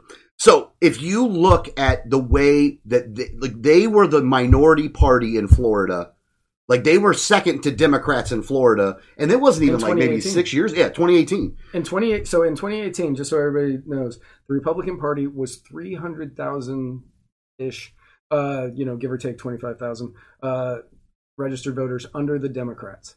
Today, I believe they are 400,000 up, Yeah, something like that. something like that. So it, it, it- you have to look at what is successful and mimic that. You know, take a best practice and move it within your own organization. And the way that they did that was they were able to register voters within their party. We can do the same thing. The thing about it is this. Have you ever had a libertarian knock on your door and ask you to register as a libertarian? Like, have you ever even seen that? So what I'm going to start doing in January, look, a bunch of years back, we wrote a book called The Neighborhood Project. Yes. And the, the, the book that we wrote, The Neighborhood Project, was how to basically, you know, gain political power within your, within your own precinct. It was, it was, it was a book written specifically for the end user, where you live, not with any party in mind. It was actually written in a nonpartisan way. It was not written partisan. Yep. However, it's very easily converted to partisan. So what I'm going to do, and look, we we've been busy, we've been doing other things, life's gotten in the way. So I didn't, I wasn't able to sit there and prove concept, which I, I will say is a failing on my part. I totally take ownership of that failing, and I'm going to fix that failing now. So my goal is I'm going to go into the precinct I live in now, which I have not lived in very long. So I will have no tactical advantage of being there. None of these people are going to know who the fuck I am. Like, it ain't going to be like, oh, it's Alex Snitker. Let me go ahead and fucking sign up libertarian. Ain't going to happen. I've gone out and knocked doors with you in many precincts that weren't yours, and our candidates did not do well. Yes, yes, yes. So what I am going to do though is I'm going to go out and I'm going to and I'm going to systematically and I'm going to I'm going to take video and kind of do step by step process and show people how to do it. But my goal is to get my precinct to 20% registered libertarian. And I actually think that I can do it. Right now, there's like 6,300 people in my precinct. I have to have like a thousand and something in order to get to the 20%. Um, and I'm going to do it systematic. I'm actually going to go to libertarians first, let them know what I'm doing, see who's going to be getting, get on board with it. Then I'm going to go to the rest. And I, I'm looking at it as funnels. So the first funnel is going to be that I can just get their email address to send them a monthly newsletter. The second one is to get them to register libertarian. And if they register libertarian, then I'm going to do something different with those people. But the reason that I'm getting them to a monthly newsletter part first is, is that if you read the book, The Neighborhood Project, the way in which you get into t- to to gain people's trust is by sending them the vast majority of I would call it benign political information. And what I mean by that is like when's the vote, who's the contact represent, you know, who's your contact info for your representatives, when's the next county commission meeting, when's the next city council meeting, when does the state legislature meet, clinical analysis of legislation, you know, just kind of like stuff that they're doing, but not giving your opinion, just letting them know what's going on. Then you mix in policy stuff from Reason, from the Cato Institute, from good solid think tank organizations that you what you cannot do is put in conspiracy theory bullshit. You have to put in good solid information from good reliable sources in order for you to be able to earn the trust of these people. You just told libertarians not to do conspiracy theories. Yeah, I know it's going to be hard. It's hard. I know. I know. Look, I know it's hard. I know it's not easy to do. but look, Cato, Reason, um, I'm trying to think of the other ones. I can't think of the other ones off the top of my head. But there's a bunch of organizations out there that put good policy information out on various bills in order to prove the libertarian case for many of the many of the answers here. But what you need to do in your own precinct, because there's a couple, uh, there's a couple, th- uh, uh, you know, what what does success look like? So what success will look like is a either 20% registered libertarians. Yeah, either 20% registered libertarians, or, and this is another one, or at least half of the people getting your monthly email newsletter. So again, you're just doing, and it's a simple one. Again, it's template, man. You won't, most of the stuff's always going to be the same. Yeah. You're going to find a couple articles out there that you put in would- there. That should be an attainable goal. Well, and the other thing is this is that you want to do not monthly meetings per se, but you want to do issue based meetings. But what you want to do is to begin with is explain the current process and then explain what the libertarian solution would look like. So let me give you the immigration one because actually that the first one that I want to do is going to be immigration Okay. because I think that's the biggest other than national defense or foreign policy, that's the biggest hurdle that libertarians have. It- again, it's one of the, and, and again, we I know we talked a little bit about this, but that's one of the reasons the Mises guys didn't like the current leadership of the LP was because of the immigration stance, at least in my opinion. But I think that immigration is the biggest one because I think people do not understand what the advantage of the libertarian position is on immigration. And I do think that the libertarian position now is the, you know, largely a open, free flowing border is what we have to have. And, and so what I'm going to do is the first thing I'm going to do is explain the current process. Because if anybody understands the current process to get to this country, you're going to understand why it needs to change. Yeah, no, the way the way you have to do it now is so inane, and you go through so many redundancies Mhm. in order to try to become a citizen of the United States that it makes no sense, and it so many people will back out before the 14 years or whatever it is that you have to be in this process. Yeah. Everything in immigration right now is incentivized to come here illegally. Yes, everything is everything. everything is incentivized for this. Everything. None of it is incentivized to come here legally because it's so onerous. Now, let's just say for the sake of argument that you're a racist and that you don't like people coming into this country because of racism, let's just say. You don't like those those brown people coming over from the border and stuff like that. Yeah, they took our jobs Took our jobs. first off, most people that are here illegally overstayed a visa. They came over on a plane, they came over somewhere else, and a lot of them are white. The guy that, that hammered Pelosi's husband's head, white, Canadian, uh, here illegally. Yep. That's just the way it is. It's just the way it is. So, in that in that aspect, if you open up immigration, you're going to get just as many white people into this country as you are going to get Mexicans or Guatemalans or Hondurans or Chinese or you name the country, you're going to get people to come over here and it's still going to be the melting pot. And a fun a fun fact that you can go with uh, a lot. Obviously, they were always talking about the uh, the the the border crisis down at the southern border. Usually, whenever there is some sort of strife going on in the world, let's say I don't know Ukraine, we'll just toss that one out because you know it's easy. Uh, more people come here from those areas during those things than come here from uh, the southern border. Yeah. I mean, it, it, again, it's it, like I- I've I've continued to look at the libertarian argument for immigration, and I keep getting back to like there's so many reasons why it's why bringing more people into the country is ultimately going to be a good thing. It's not a bad thing to bring more people in the country. It's a good thing.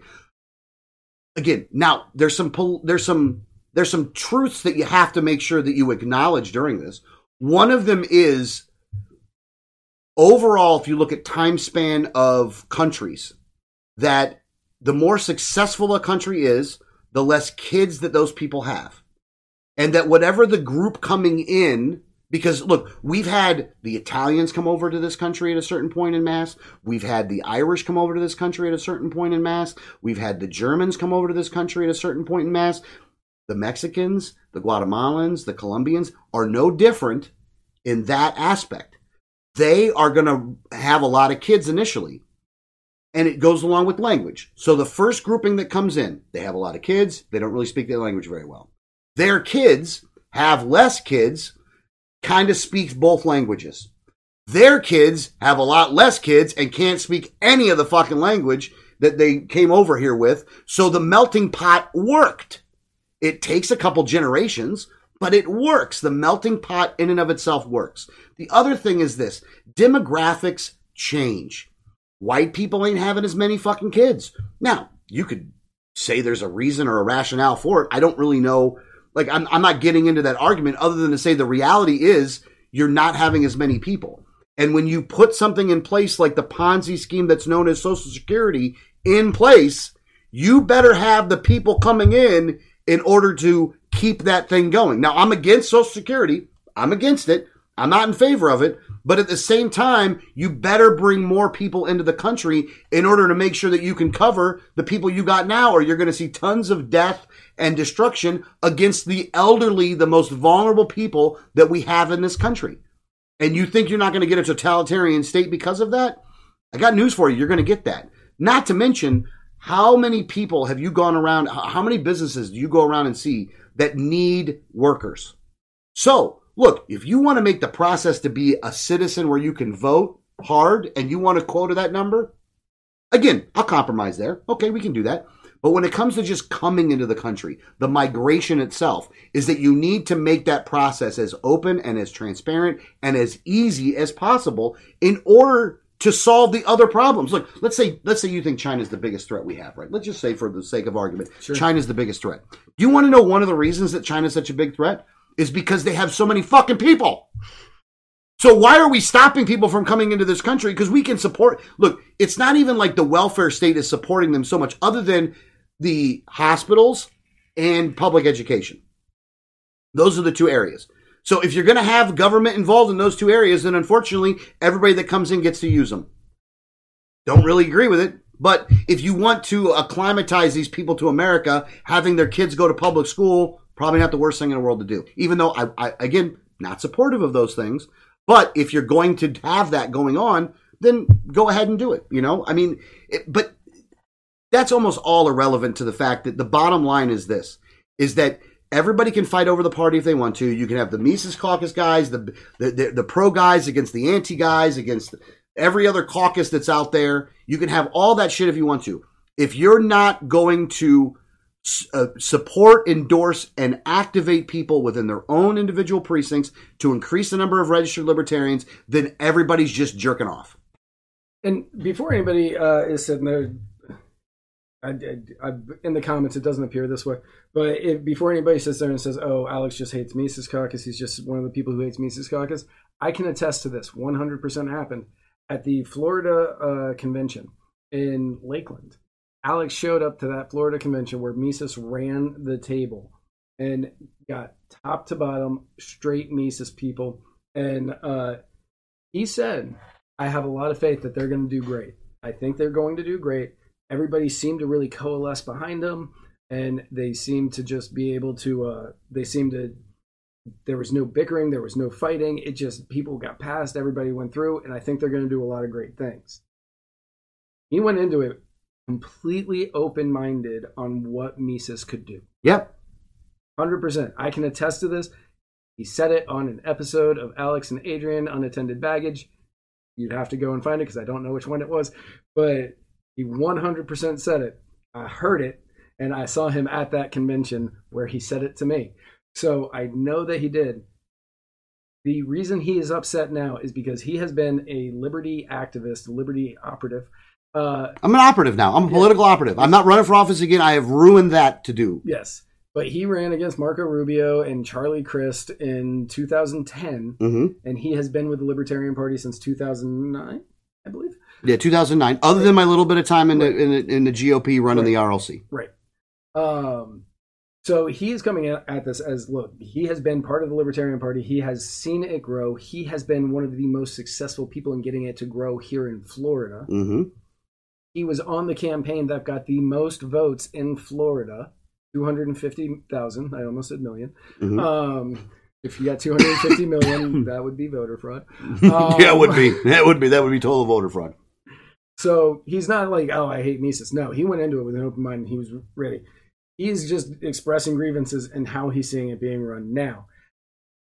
This can all change. This Yeah. can 100% all change, or more people can just leave the party. More people will come in, more people will leave, but nobody will continue to trust the people being put up by the party if they're going to drop out and endorse the Republican or the Democrat. But, you know, Either way, either way either way one of the things that spike is doing is you are the power. We all know this. He talks about it on here often. Um, and one of the things he is doing is trying to bolster libertarian candidates who won't do things like that. And i respect that. What alex is doing with the neighborhood project couples quite nicely with you are the power because he will be able to go around get people to sign up for uh, s- sign up and register as libertarian and they can then meet the candidates that you are the power is supporting i don't know if this is something that's actually going to happen but it's something i came up with right now but um, it could couple really nicely with it and these would be two organizations that would be working together to build the libertarian party and push liberty on the people locally because I've said it a thousand times on this show, and I will continue to say it. We're not going to win the presidency. Libertarians aren't going to win the presidency. They're not going to win Senate. They're not going to win House for a very long time until you are winning locally and proving that it works locally. And you're not going to get that to happen until you get people to register because he is 100% right. People see an R, people see a D, people see an L. They're going to vote for that if that's what they have on their voter card. he's not wrong. Look, here's the thing. You've Real quick, somebody asked where they can get the book. Okay, so I just sent you the link. Okay. I put I, I texted hold on. I texted you the link. However, would there be a better way for me to send it to you? No, that's perfect. Okay. I Yeah, I texted you the link. There's a, it's an ebook available right now. It actually has um uh, it has um uh what do you call it? Uh uh uh, uh, uh pay no no uh like uh, sheets and things like that that go along with it. There's like some sheets in there that you can do, but there's the there's the link to it right there. So if you want to read the book, I mean, it's a again, it's it's a very all right. So I've always said this, like I really truly believe that what I bring to the party most of the time is broccoli. Like it's good for you, you should eat it, but it's boring as fuck. Like it's just boring. Like I may have a fun oh, personality and all that other kind of stuff, but at the end of the day, what I bring to you is boring. And like everybody wants to be a cowboy till it comes time to do cowboy shit. And so like this right here is like the cowboy shit that needs to be done that nobody wants to do because it's too hard. Right, like that's, it- that's the feeding and the watering of the Yeah. horses. Look, is Dave Smith going to go there and tell you to fucking make sure you walk your precinct? No, he's going to go, that shit's fucking below me. I don't give a fuck about that shit, right? Like, he's going to tell you that. You know why? Because politically, I can't use that word. So, politically, not bright in that aspect. Again, you got to grow, you have to grow the party. You have to grow it. And then the thing is this when you grow it, the, the people will come from that. Politically Fetterman. Police politically. You're going to get banned off of YouTube for saying politically. If you use that as a verb, there's no way they're going to let you get away with that one, by the way. Like, that's going to, that might get you kicked off if you're going to use that. I've seen how they treated that freaking guy. Like, how do you elect that dude, by the way? How bad is Oz when Fetterman, who couldn't talk, like literally couldn't fucking talk, wins? Like, he won the race, man. You got to be kidding me. Yeah, that was oh god. And somebody posted. We are so- he looks like Groot, and I was like Groot. He does look like him, doesn't he? Though he's a big dude. I wouldn't, still wouldn't fight him. No. Even, even where he's at right now, I wouldn't fight that guy. That dude chased a black man out of his neighborhood with a shotgun. Uh, because 'Cause he he's racist. Because he's racist. He's racist. He is a racist, racist Democrat. Uh, but yeah, he 100% did that. And people were like, nope, got to vote for him because he's better than Oz. Because Oz I, doesn't live in Philly, in Pennsylvania, I guess. I, don't, I, I honestly don't know why people did that. I don't know why people did that. Uh, is I. I, I think we're here's the thing. I think we're at a time frame politically to which it's never voting for someone. It's always voting against somebody else. Yeah. Like it's it's always that.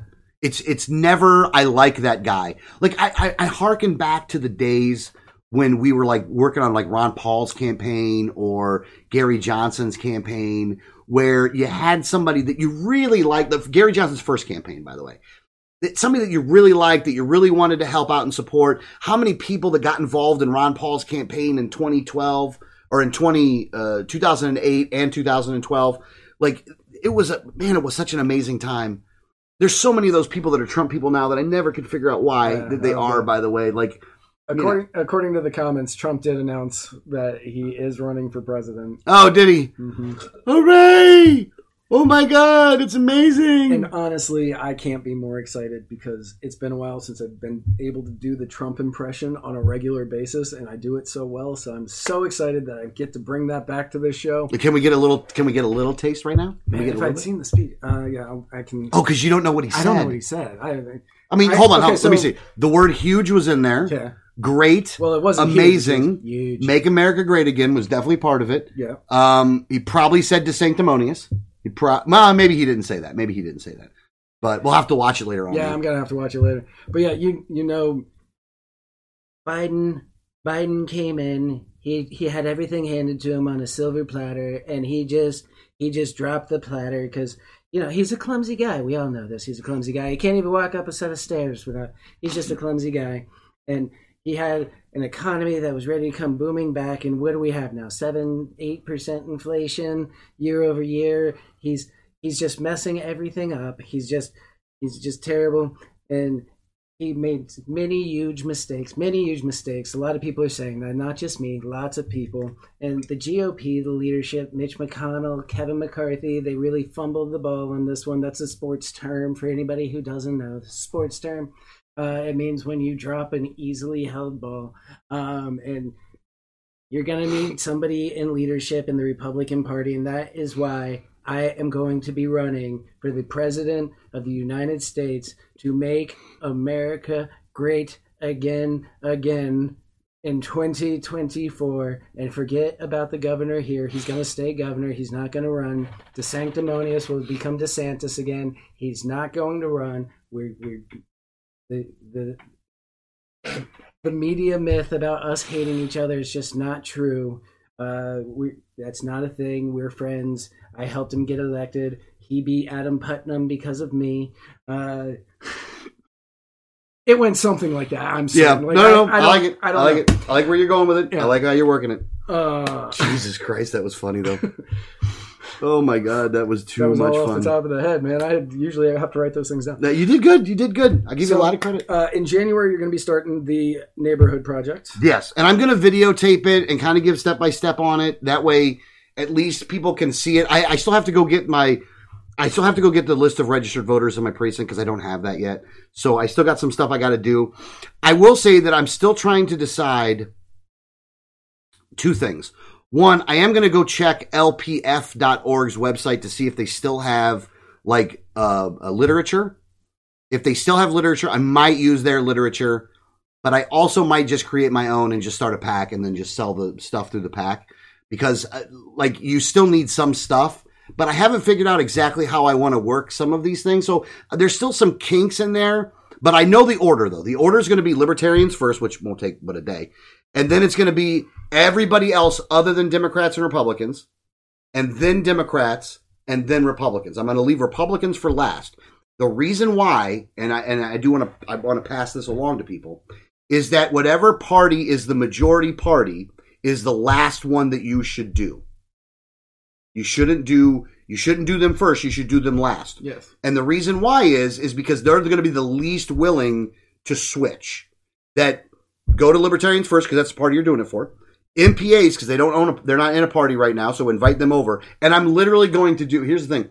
Instead of a brochure, I'm actually going to give people invitations.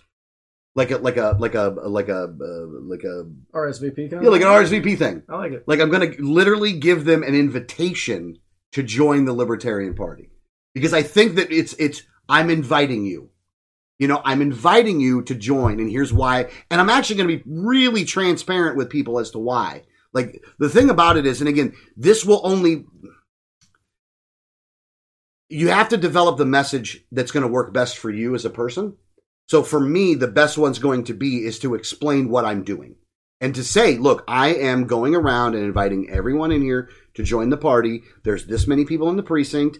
There's this many people that I would need in order to get 20%. My goal is to get the 20% to prove concept, join the party, and help me change the world, basically, something along, along those lines. I like it. And then going from there, just in, inviting them in, and then again, holding classes. It, one of the things that you hear a lot of times, I think it was a Jeff, uh, uh, I think it was Adams or something quote of like, you know, uh, the only thing that can save a republic is a well informed public. Yeah. A republic is a well informed Informed public. public. Well, we don't have that right now. And these, the Democrats and Republicans use that to their advantage in a serious way. So if you can just do things to educate people on the process, again, take ideology out of it. Take all the ideology out of it. Just explain how fucked up shit is right now and how it actually works.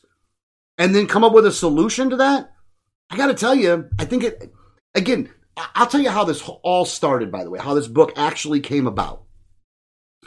I was working or helping out a candidate that was running for school board, Don Stevenson, in Pasco County. I was out front holding a yard sign for the candidate in front of a polling place. I can't tell you how many people came up to me and was like, "Hey man, who else should I vote for in this one?" and would basically show me their their sample ballot and be like, "Who should I vote in this one? Who should I vote for in this one? Who should I vote for in this one?"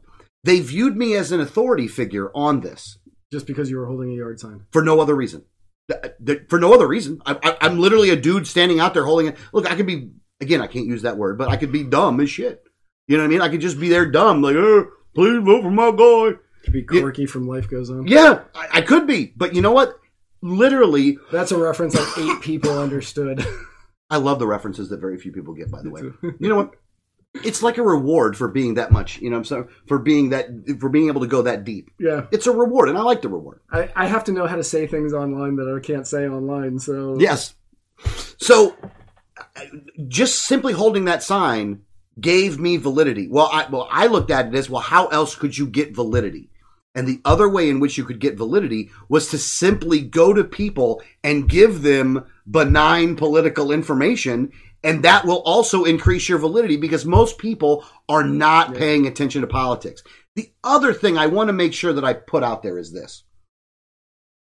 I want 20% of the people in my precinct to be registered libertarians. I want one or two of them to be active in the party. So out of a thousand people, I hmm. want two. And two might be too many. I don't want them active in the party at all. You know why I don't want them active in the party at all? Because all political parties suck. And including the Libertarian Party. Going to political organizational meetings is like fucking dental work, man. I've been in them. They annoy the fuck out of me. And I even talk at some of them. And I get annoyed at myself. So like, I used to it get just, so annoyed at you with those things. I'd be like, shut the fuck up. That's why I always try to keep it short and sweet, and I talk like a fucking fifth grader. Like again, that's how Trump got elected. So I I do understand that part of how Trump got elected because he talked like a fifth grader. Yeah. Because I had a very like when I ran for office, my my my speech pattern was very low, like was very low, and that's why I did well. You know what I mean? Adrian ended up doing a lot better, but he and he had much more of a professorial kind of thing. But he was a little bit like Newt Gingrich, where he'd say fucking fucked up shit just to see if he could get away with it. Yeah, that was. He would say the most outlandish stuff. Audience would get pissed off at him, and then he'd prove why he was right.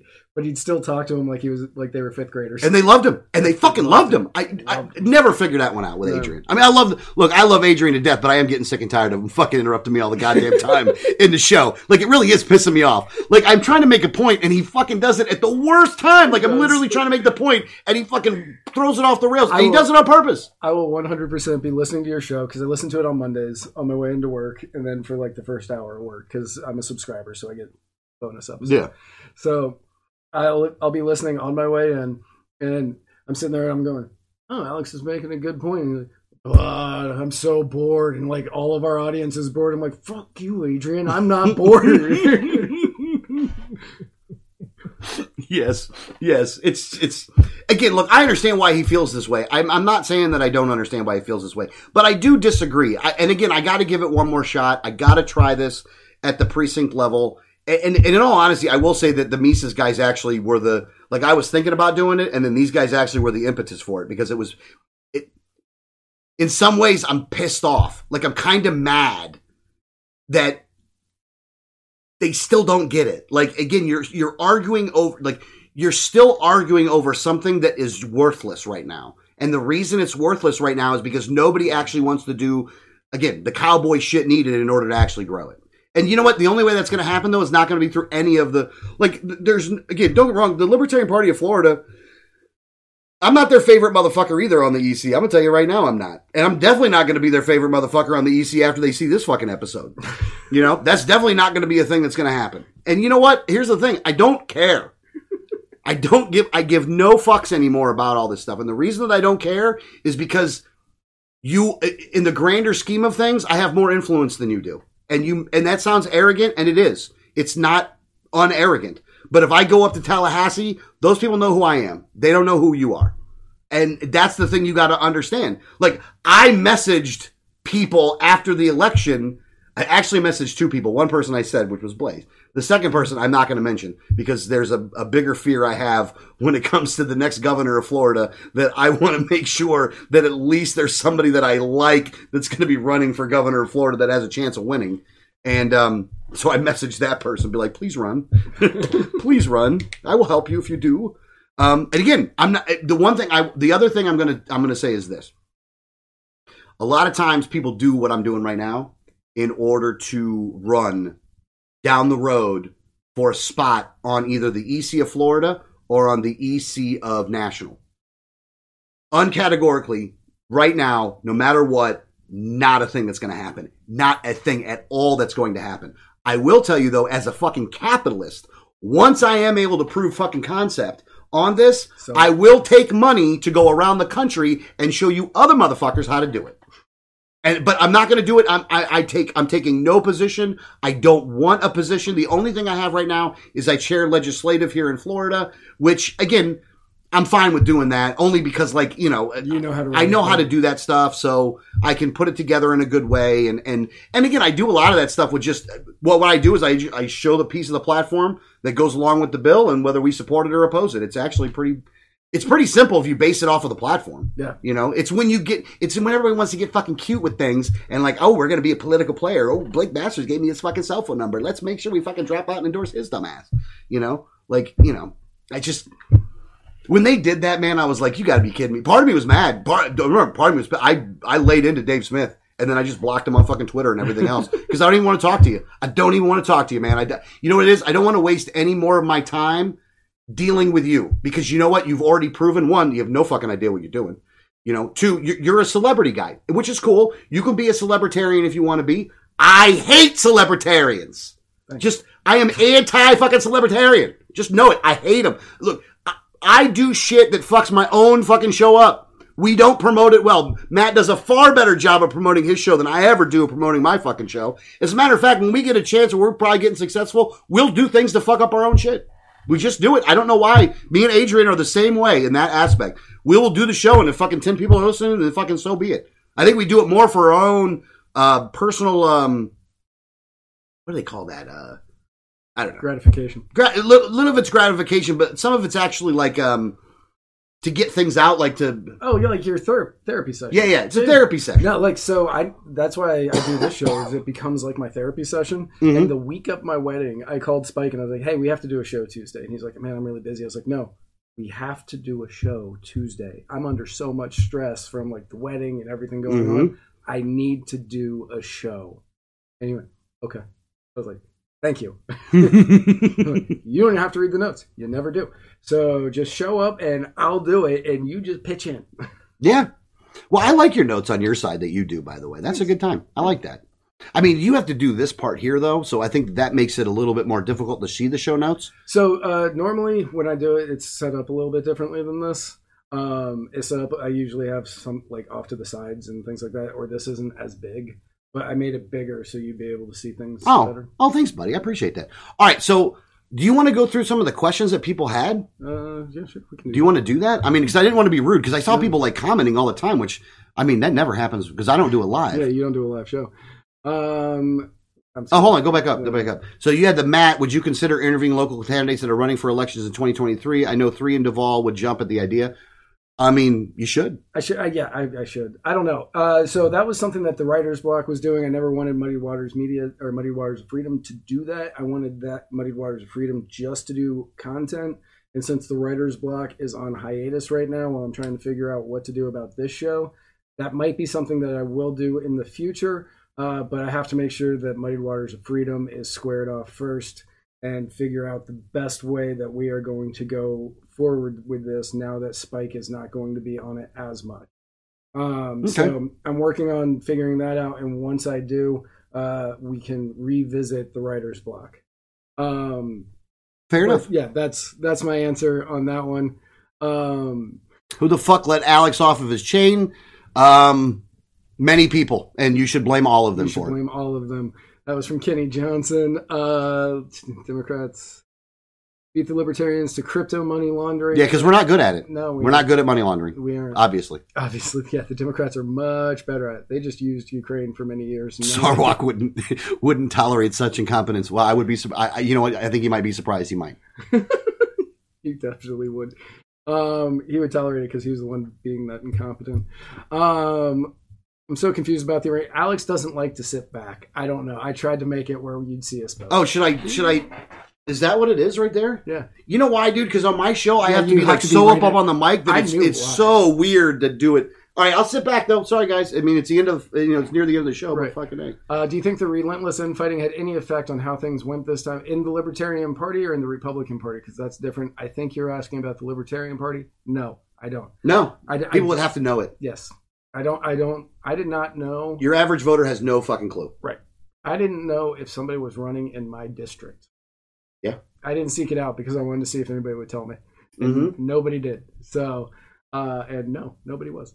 Uh, Dennis Misagoy was the only one that I heard from about his candidacy. Yes, I like Dennis. I actually was going to go see him one night. He was at YL in Tampa, but I ended up not being able to do it that night. I was going to take off work and you know just go and do that, but I didn't. I made sure I took off work tonight to do this one though. Yeah. And I appreciate it. Oh no, I had fun. Um, Polk County was red as always. Shocking, right? No. No, you have Grady Judd. Nothing about that is shocking. God, yeah, I just I don't like Grady Judd. I so don't like him. I don't like him either. He's he he is worse than Bob Gutierrez or Gual, Gual Oh yeah, oh yeah. um but he's funnier. I'll give him funnier. He is definitely funnier though. He is No, funnier. no, no. He He's is. definitely funnier. Um the hanging chads, yeah, we didn't talk about the hanging chads because Supreme Court got involved. But yes, 2000, you had the hanging chads down here in Florida. Uh, and then the Supreme Court got involved. Uh, Al Gore wanted only certain counties, and George Bush was like, "Well, let's recount the whole state." And then the Supreme Court said, "Look, we no, this is over. This is stupid." Uh, and that's why they said this George Bush was selected, not elected. Uh, but You know, I got a I got a guy I know, and I'm not going to give his name on the air, but I got a guy I know that worked down for the Republican Party in um, down in that area during 2000, and from what he says, they totally fucking cheated. Like Gore actually won that election. Like Really? they fucking cheated, and they did not. Like there's no way Bush won that election. Like they fucking cheated. I'm not gonna give. I'm not. I'm not gonna tell who that is, but I am gonna say I do know somebody where I've talked to them, and they've unsolicited. They told me this. Uh, ranked choice voting is interesting. Um, thoughts on ranked choice voting and the fact it's illegal in Florida. I don't think it should be illegal in Florida. It's interesting seeing how Alaska is doing it has been really interesting to see how that's been coming along because right now you have two Republicans at the head of the Senate race. Um, two well, you have two Republicans that have the most combined total of votes, even though a Democrat has the most votes, and then they're going to go through the ranked choice uh, to figure out if somebody is going to who is going to win that election. Um, or no, that's sorry, that's in the House. I apologize. That's in the House, uh, where the Democrats ahead because in the Senate you have Murkowski and the woman with the Star Wars name that I can't think of, um, who are battling it out for the Senate, and they're going to go rank choice on that because the Democrat in the Senate got nine point three percent or something disgusting. as far as ranked choice voting goes, look, I am upset that it's illegal here in Florida. Yes. And as a concept, I do think that ranked choice voting does have value. With that being said, it ain't the fix, it ain't the end all, It ain't. and it doesn't take away from anything I've said earlier in this conversation. As a matter of fact, I think that if you focus way more of your time thinking that the solution is ranked choice voting, then you're ignoring the actual problem that we're running into. And that is the number of registered vote libertarians that you have. Right. Matt is a very handsome man. That is true. It is true. That is true. A very handsome man. It's why he has such a, a very attractive and very good wife. She's a beautiful human being. She's a beautiful human being, inside and out, the light of my life. Uh, Cohen Sharpe. You see, you, you don't read the ones that are just like comments, though. Like the comment stuff could be funny too, though. yeah, Cohen? Sharpe 2024. Yeah, I've been hearing that a lot recently. I don't know. Who would you like to see? In, who? Let me ask you a question, Matt. Who would you like to see run as a libertarian in twenty four?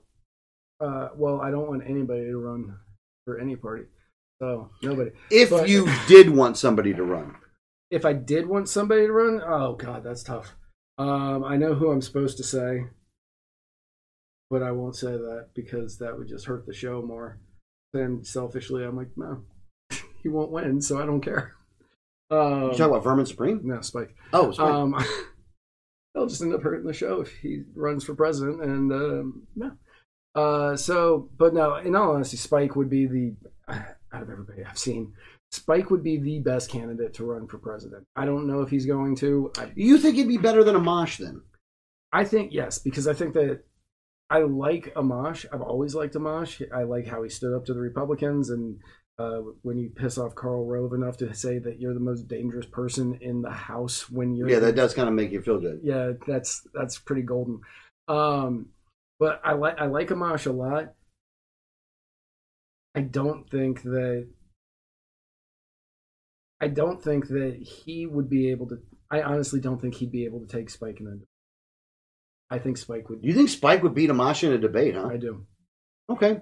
I mean, look, Spike's awesome in a Yeah. debate, by the way. Look, I And- like Spike. I I, I don't want to. and I've met I've met Justin. He's a great guy, super nice dude. He came up, introduced himself to me, and knew who I was, which endeared me to him immediately.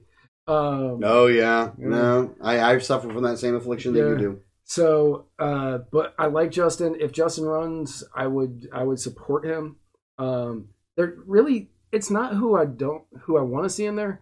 If Jo Jorgensen is running as president in 2024 and the Libertarians select her, I will actively work against her.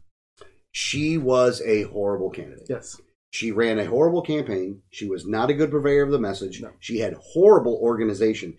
I think the one thing that pisses me off more than anything else about these guys running for president is that they don't know what they're doing when they get the job. Like, as uh, let me go to uh, Gary's uh, 2016 run as an example of this. Like, the LP was behind in the mailings.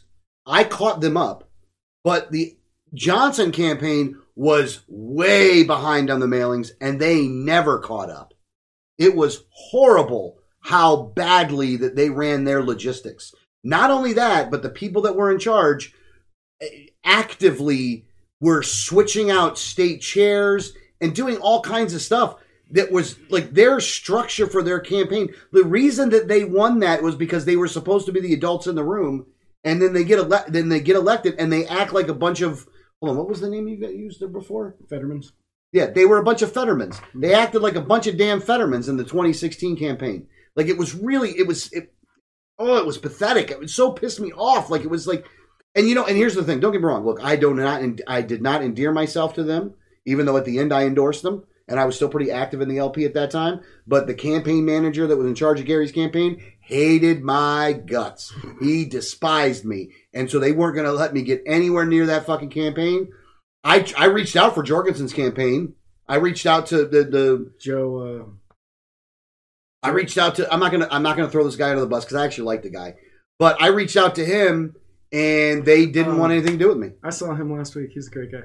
I like him. No, no, I like him a lot. But they didn't want that campaign wanted nothing to do with me. And you know what? I don't know why that is because, like, again, if you are going into the state of Florida where you have a person that was responsible for 250,000 votes for a registered libertarian, I would think you might want to get a little bit of that guy on your side. Just me. Just me. But I would think you'd want to do that, especially the only one that's left. Because you can't get Wyllie. He's a fucking anarchist. You can't get Danielle. He's she doesn't really want nothing to do. He wants nothing to do with politics. Oh yeah, nothing. He hates it. He actively fucking gets mad at me when I talk about it on the show. Unless it's a park. Yes, yes. Unless it's a park, he does like parks. Surprisingly enough, but again, look, you can either listen to the guy that's shown you success, or you can uh, continue to go down, you know, the roads of people that are awesome because they get on Rogan's show. Like, you know, wow, that is a deep cut scientific libertarian. Uh, obviously, Matt wants Mark Whitney. I met who the fuck's Mark Whitney? so Mark Whitney ran for president in 2020 uh, for the Libertarians, and when he first came on, he was funny and he, he had some decent ideas, and he's got this whole uh, one man show stand up bit that's not bad. I watched it, and I was kind of on the Whitney train for a small period of time, and then a switch flipped in his brain, and he started going after Jacob Hornberger so hard and embarrassing himself across the across the entire campaign. No. And he kept calling him uh, Jacob. I think it was Jacob Shipburger. so it wasn't like he was fucking up the name. He was literally coming up with a new name. Yeah, he was. Just, he just wanted to say that he was shitty, and he was just doing this constantly. And he became so focused on Jacob Hornberger that instead of spreading a message, he was just attacking Hornberger. And Hornberger did the exact same thing to Justin Amash. And like Justin, like Hornberger was getting his message out, and he actually had a pretty decent chance. Good thing he didn't. God, he screwed up recently, but uh, he had a good chance of getting the Libertarian nomination. But then Justin Amash was thinking about coming in, and he just started hit like Hornberger laser focused in Mhm. on Amash, like uh, Whitney did on him. Mother Jacober, that was it. Mother Jacober. Um, he was instead of calling him a motherfucker, he called him Mother Jacober. Um, and uh, Cleaner version. right. So he, uh, so then Hornberger did the exact same thing to Amash, and it destroyed Hornberger, and that's how he ended up with Jorgensen. Mm. Yep. I, I, I, uh, um, Hornberger was interesting in the beginning and then became boring. Yeah. I didn't. After a while, I didn't like him. It was weird that that last election cycle for libertarian candidates was for for president was was weird. I mean, I did actively endorse fucking Vermin Supreme, but yes, you did. I- and I, I stand by that one. By the way, I totally stand by that one. As a matter of fact, if if you would have had Jorgensen or Vermin Supreme, I got to tell you, I think Vermin would have done a better job. 100% Vermin would have done a better job. You know, I liked Vermin. Vermin would have gotten the 5%. Because Yeah. people would have voted Vermin just to vote Vermin. Well, the thing about it also, Vermin, is this: is that in order to sound that crazy, you actually have to be intelligent. I know it sounds counterintuitive, but Vermin Supreme was actually really intelligent because you, in order to be that crazy, you got like in order to make the jokes that he was making. If you look at those jokes, I actually think that, um, um, uh, uh what do you call it? Um, in order to get that deep into these issues, especially like the, the free pony thing or the, the tooth decay or things like that, like Mandatory you're toothbrushing. you're you're deep into some issues that you're making fun of. And and again, he was in on the joke and that kind of thing. And I've never seen Vermin break character either. Like I mean, I got to tell you, for a method actor, that motherfucker's good. yeah. Like he's real good. Um, I've seen. I've seen him be the real him, and it's bizarre. It's so weird seeing him be the real him because he goes from because he's always on, and then because I stayed in a house with Vermin for a week, and uh, oh, and so like your Vermin's being Vermin, Vermin's being Vermin, and then he's doing it all day, and then we'd get back to the house and he's still being Vermin because he's around people, and then you would see this little, it was a switch, and it just it would go off just for a minute, and you would see Vermin, and then bam, come right back, and but you would catch it and you'd be like, that's the real him, like he's not on right now, like he's tired, so he's not on, he's just ready. oh. That dude is also super jacked. Oh, you mean like in shape wise? Yeah. Oh, yeah. Super jacked. Well, because he's like a vegan and Yeah. like and he lives in the woods. He chops and- all of his own wood. Yeah, like, he works. Yeah, no, he works. But yeah, uh, we are now over two hours. Are we really? Yeah, we are. All right, hold on. Was there any more here? Uh, I think Dave Smith shot himself in the foot when he Yes. suggested that. Well, that no, no, that's exactly what we were talking about. You're totally right. Yep. Again, he's made it. He's made himself impossible to not to nominate for president now because of that. And if that's the way he believes, then he shouldn't be a part of the. it- here's the thing: the Mises Caucus should come out and condone what he or, or not support what he did. Unfortunately, I haven't seen shit from him. You know, I gave them an opportunity to to come out correct on this one. They haven't done it, so you lost me. And again, I was a fan. I was a fan, and you lost me. You got a lot of work to do. You know what? I I, I heard this somewhere. It takes twice. I think it was a song lyric. It takes twice a long. It takes twice as long to build bridges that you've already burnt, and you guys got twice the work to do in order to get me back. You got to prove to me that that's that you're serious and that you actually understand what the fiduciary responsibility of a caucus within a part, partisan organization is. And I don't think you do. You think you're smarter than everybody else. In all reality, it's that hubris that makes you look dumb as shit. Just saying. Uh, Come at me, bro. Come at me. I'm glad I named this episode Alex Unchained. Uh, like, when I saw you name it that way, I'm like, fuck, I gotta, I gotta, I gotta bring it. I gotta come correct. So it was better to be back here than it was to be up there. I felt weird. You're right. Yeah. This is much better. yeah, people can see you. Yeah. like this way. This. Hold on. Hold on. Alex doing his show. Yeah. Alex doing Muddy Waters. Yeah. Alex doing his show. Alex doing Muddy Waters. There's not a better example of how much we fuck up our own show than that right there. Right. Uh, so the neighborhood project is going to be launching in January. You can tune in to Alex and Adrian's unattended baggage uh, every Saturday. You have new episodes. Yeah, every Saturday we Yeah. put it out. We we we don't do it live. We record it. First hour is always an hour. We always try to get right to that hour. Second one is a It- little bit longer. literally right to that hour every time because Adrian will cut the feed at one hour. that motherfucker will cut off. I even when I want to try to make another point. Fuck no, Nope. He's like, nope. You're out of time. asshole. save, Fucking save asshole. for the subscribers. I love that guy. It's lucky I love him I'd kill him. So uh, tune into that. Tune into that. Check out his show. Tune in next week for a brand new episode of Muddy Waters of Freedom, where I, maybe somebody, I don't know if somebody else is gonna be. I don't know if Spike's gonna be here. I don't know if nobody's gonna be here. But there will be a new episode next week of the Mighty Waters of Freedom next Tuesday, eight o'clock, right here. That's weird. I don't know how to do the call out sign off because it's always been a two person thing. But uh, remember, I don't even remember what Spike's line is. Okay, got it. Now I remember. Live, laugh, love. I,